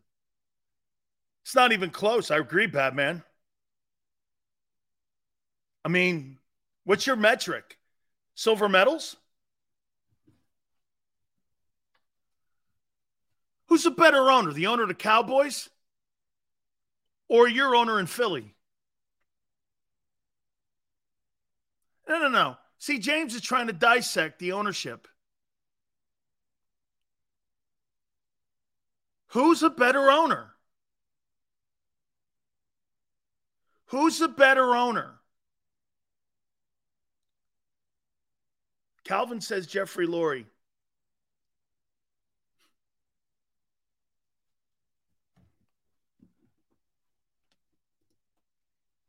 Knowing everything I know, I still take Lurie. No metric of measuring stick for me. I don't like how Jerry moves, so I'm choosing Lurie. I'm not going to discount Jerry's contributions. I just don't like him. Okay. So you must not like the three rings. Three to one. You got to keep it a hundred, Sills. I got him. No, no, hey, loyal to the soil. I got you. Interesting. You take a guy who's finished second more than you take a guy who's finished first. And a guy who's raised the standard of the league. And a guy who's changed the fortunes of the league. And has won three Super Bowls. And is a Hall of Famer himself. Jerry Jones is a Hall of Fame owner, too. Just, just, I mean, Interesting. Interesting how, boy, this Cowboy hate, man, pretty deep. I think your real question is would I take Jimmy over? uh, no, the question would be would you take Jimmy over Andy? Or Doug? That's the question. Would you take Jimmy over Andy Reid? And Jimmy over Andy for sure. Them three rings come from Jimmy Johnson, not Jerry Jones. Oh, I can't. Hey, Barry got one. Yeah, Barry was the caretaker and the doorman on that one. Then he was fired two years later. Yeah, for his team going the other way. Jimmy just knows what buttons to push. See, I'm not getting caught on tape on this one. People play this shit back and they'll play it back for him. I got caught once. I'm I'm not getting caught in this one. No way. I have no hey, I'm not getting caught on this one here, man. Go on, Sileo. Tell us how you re- don't be I'm no way. No way. I'm not getting caught on this one here. Jimmy, you're the best. Jimmy, you won those Super Bowls without any help from Jerry. there, I had to I had to put it out there. Jerry did um gots to get those Super Bowl rings. There, I said it. Arthur's like Sileo's backpedal. Hey, I'm sorry. You're right. I'm sorry I brought that freaking topic up. Hey, great Tone. Way to produce that one for me. Tone made me back backpedal.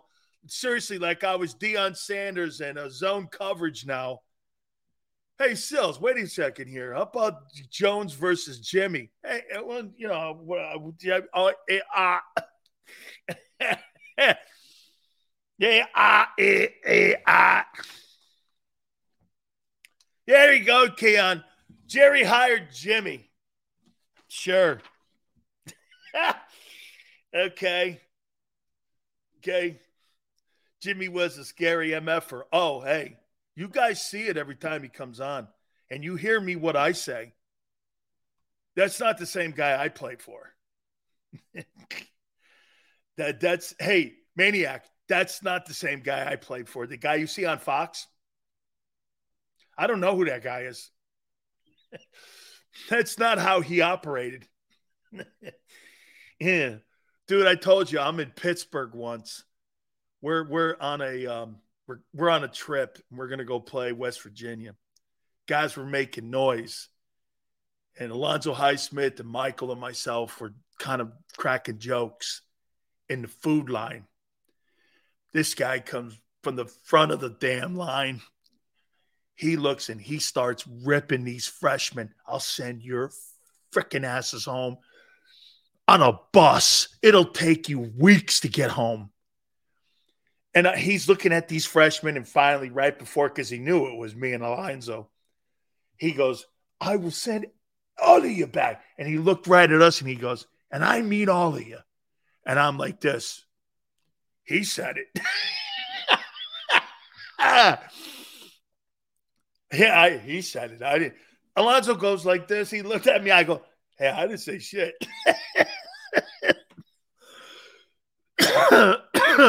no. Oh man. Yeah, that's not the same guy, dude. That's not the same guy that uh, you see on TV. That guy was a mean ass dude, dude. I got time for it, man. I'm going to do it right now. The Big Sills top 10 quarterbacks. We do it every Tuesday. Each Tuesday throughout the year. 10. Geno Smith. Seahawks. Nine. The 2 and 0. Saints. Derek Carr. Eight. Jared Goff. Seven. Josh Allen. Bills. Six. Eagles. Jalen Hurts. Five. Lamar Jackson. Ravens. Four. Brock Purdy, 49ers. Three. Dak is back. Two. Tagovailoa, Dolphins. And number one.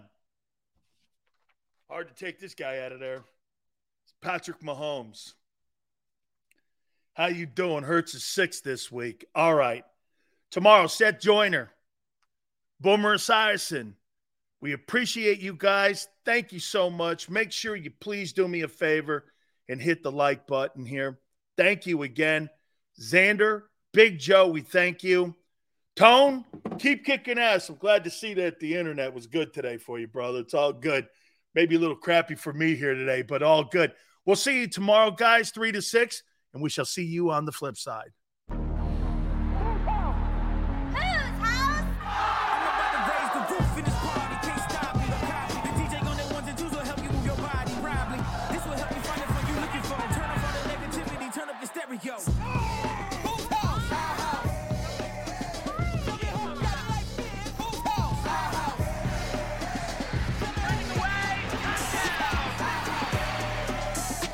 Football and Hooters, the perfect pair.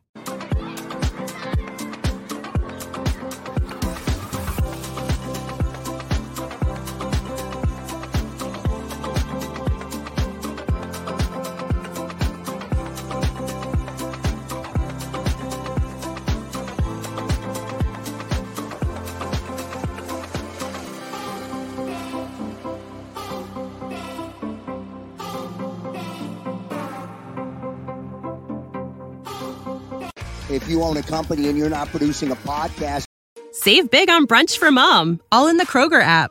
Get 16 ounce packs of flavorful Angus 90% lean ground sirloin for $4.99 each with a digital coupon. Then buy two get two free on 12 packs of delicious Coca Cola, Pepsi, or 7UP, all with your card. Shop these deals at your local Kroger, less than five miles away. Or tap the screen now to download the Kroger app to save big today. Kroger, fresh for everyone. Prices and product availability subject to change. Restrictions apply. See site for details.